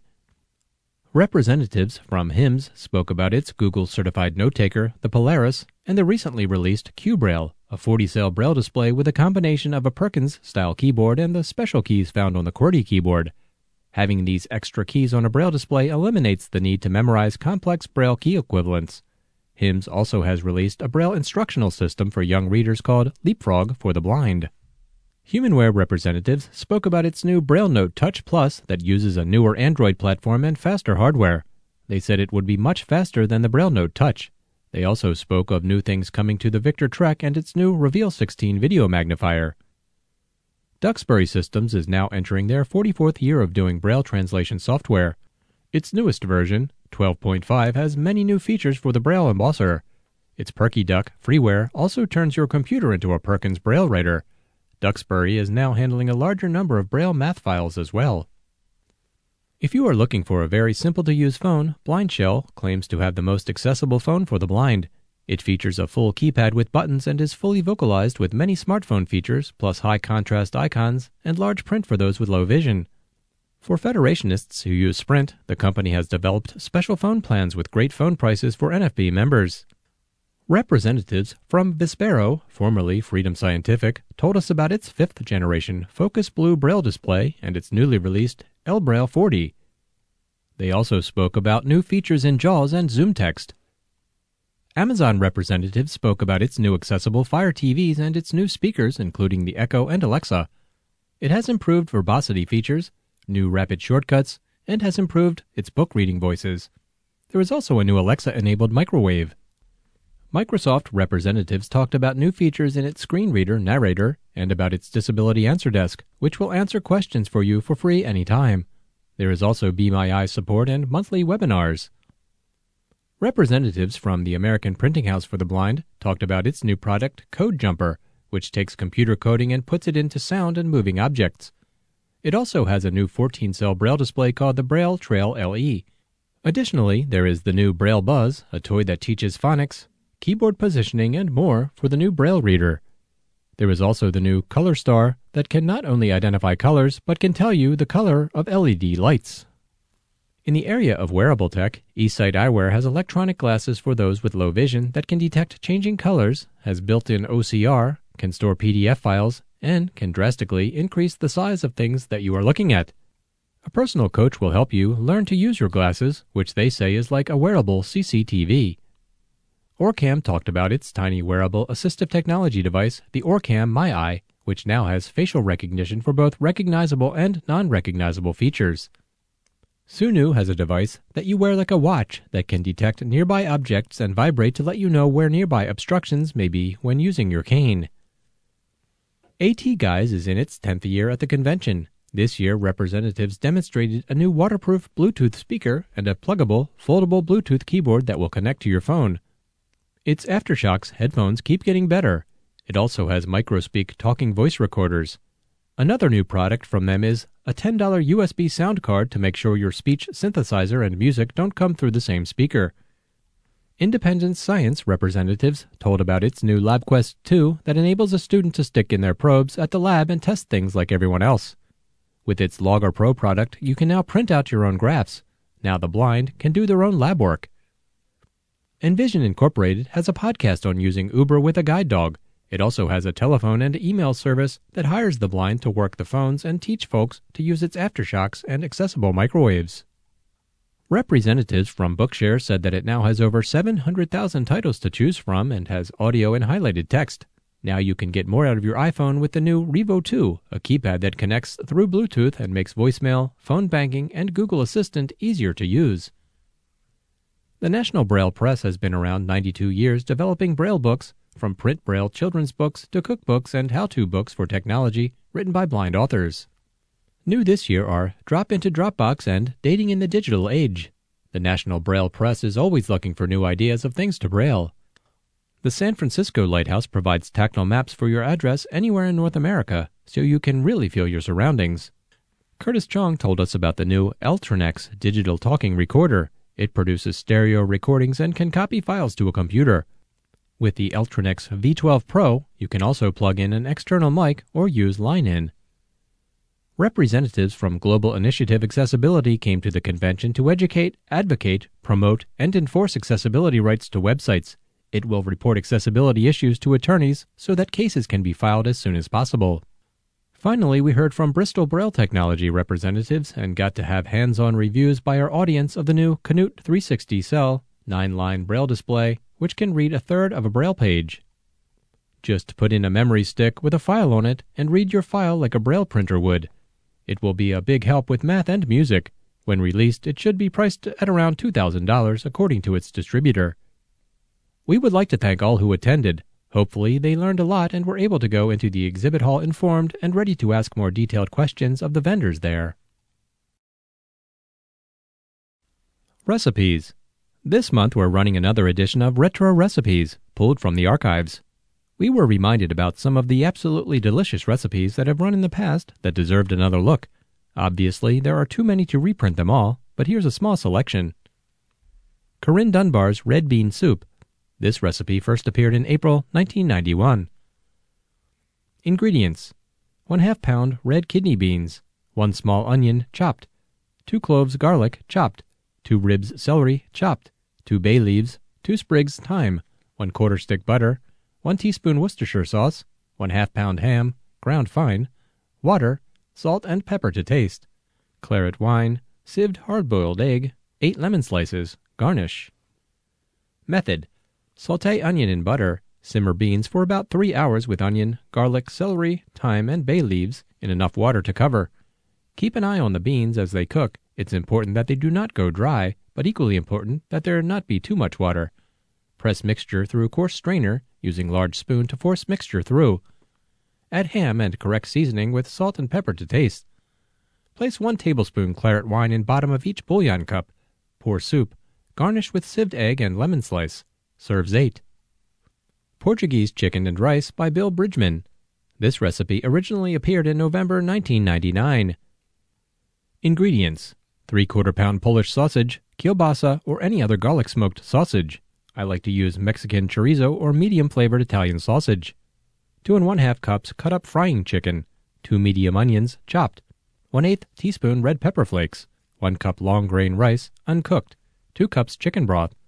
Three and one quarter ounce can pitted ripe olives, well drained and cut in half. Two tablespoons cider vinegar. Method: brown sausage in a little oil. Remove with a slotted spoon and set aside. Brown the chicken in the same pan, adding more oil if necessary. Set aside. Stir in the chopped onions and continue cooking until the onions are softened. Add pepper flakes and rice, stirring until the rice is coated. Add the olives and return sausage to pan. Mix together. Add the chicken broth and arrange the chicken over top. Sprinkle with cider vinegar, bring to a boil, cover and cook in three hundred seventy-five degree preheated oven for thirty minutes. Uncover and cook another five to ten minutes or until the chicken is done. Potato Chip Cookies by Pat Robbins. This recipe first appeared in June two thousand three. At that time, Pat Robbins was a member of the Charlotte chapter and served on the chapter's board of directors. Ingredients: one pound margarine, one cup sugar, two egg yolks, two teaspoons vanilla, three cups flour, one cup potato chips, crushed, one snack pack, one cup chopped nuts, powdered sugar. Method: cream together margarine and sugar, add vanilla and egg yolks, work in flour, add potato chips and nuts, stirring well. Drop by teaspoonfuls onto greased cookie sheet. These cookies rise very little, so you can place them close together. Bake at three hundred fifty degrees for fifteen minutes, roll in powdered sugar. Makes about four dozen cookies. Vanilla Flan by Lydia Ucero Quiones. This recipe was originally introduced in February nineteen ninety-six like this.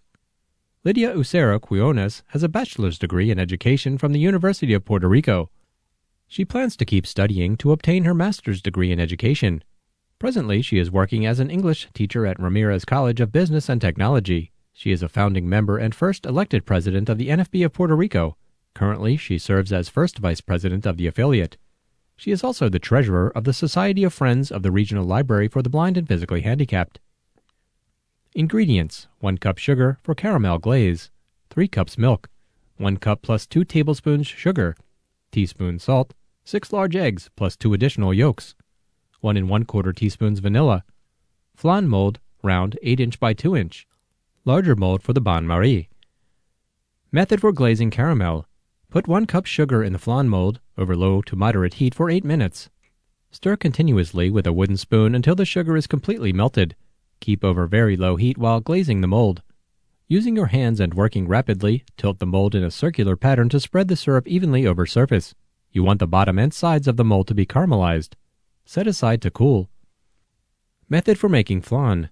Preheat the oven to three hundred twenty-five degrees. Add enough water to the bain-marie mold to reach two-thirds of the way up the flan mold and set water-filled mold in the oven. Mix well the milk, sugar, and salt without foaming and scald mixture in the saucepan. Don't let it come to a boil. Beat the eggs and additional yolks lightly, just enough to blend them. Don't let the eggs foam up because this will produce a grainy flan. Add the scalded milk slowly to the eggs and strain. The idea is to combine the mixtures without curdling the yolks. Add the vanilla, pour into caramelized mold, and set in the pan already in the oven. Bake for ninety minutes or until a cake tester inserted slightly off-center comes out clean. Remove from the oven and let cool for two hours before refrigerating. Refrigerate covered. To serve, invert a platter with a rim which will hold the liquefied caramel. Note: this recipe is specifically dedicated to Ali Cantos, president of the National Association of Blind Students. During his visit to Puerto Rico in June, he ate tons of vanilla flan. Enjoy, Ali.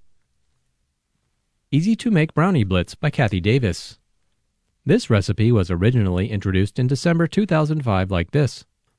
This recipe should be made a day ahead of serving. Therefore, depending on the time available for cooling of the brownies, you may want to make the brownies two days in advance. Ingredients: one package brownie mix, baked, cooled, and broken into bite-sized pieces, one large package instant chocolate pudding, one twelve-ounce container Cool Whip, two to three Butterfinger candy bars sliced into very thin slivers, or three to four Heath bars broken into small pieces.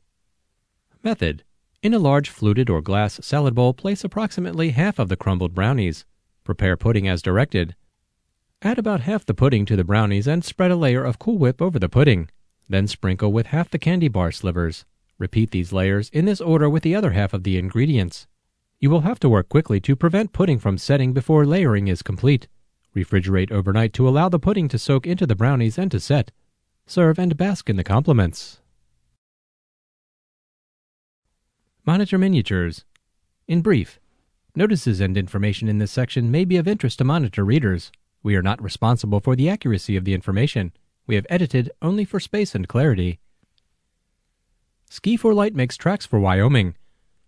The forty-fifth Annual Ski for Light International Week will take place from February ninth through sixteenth, twenty twenty, in Casper, Wyoming. This is a new venue for the all-volunteer nonprofit's annual event where beginning blind and mobility-impaired skiers are taught the basics of cross-country skiing, while more experienced skiers further hone their skills. All enjoy a variety of après ski activities. Casper is located in east-central Wyoming at the foot of Casper Mountain along the North Platte River.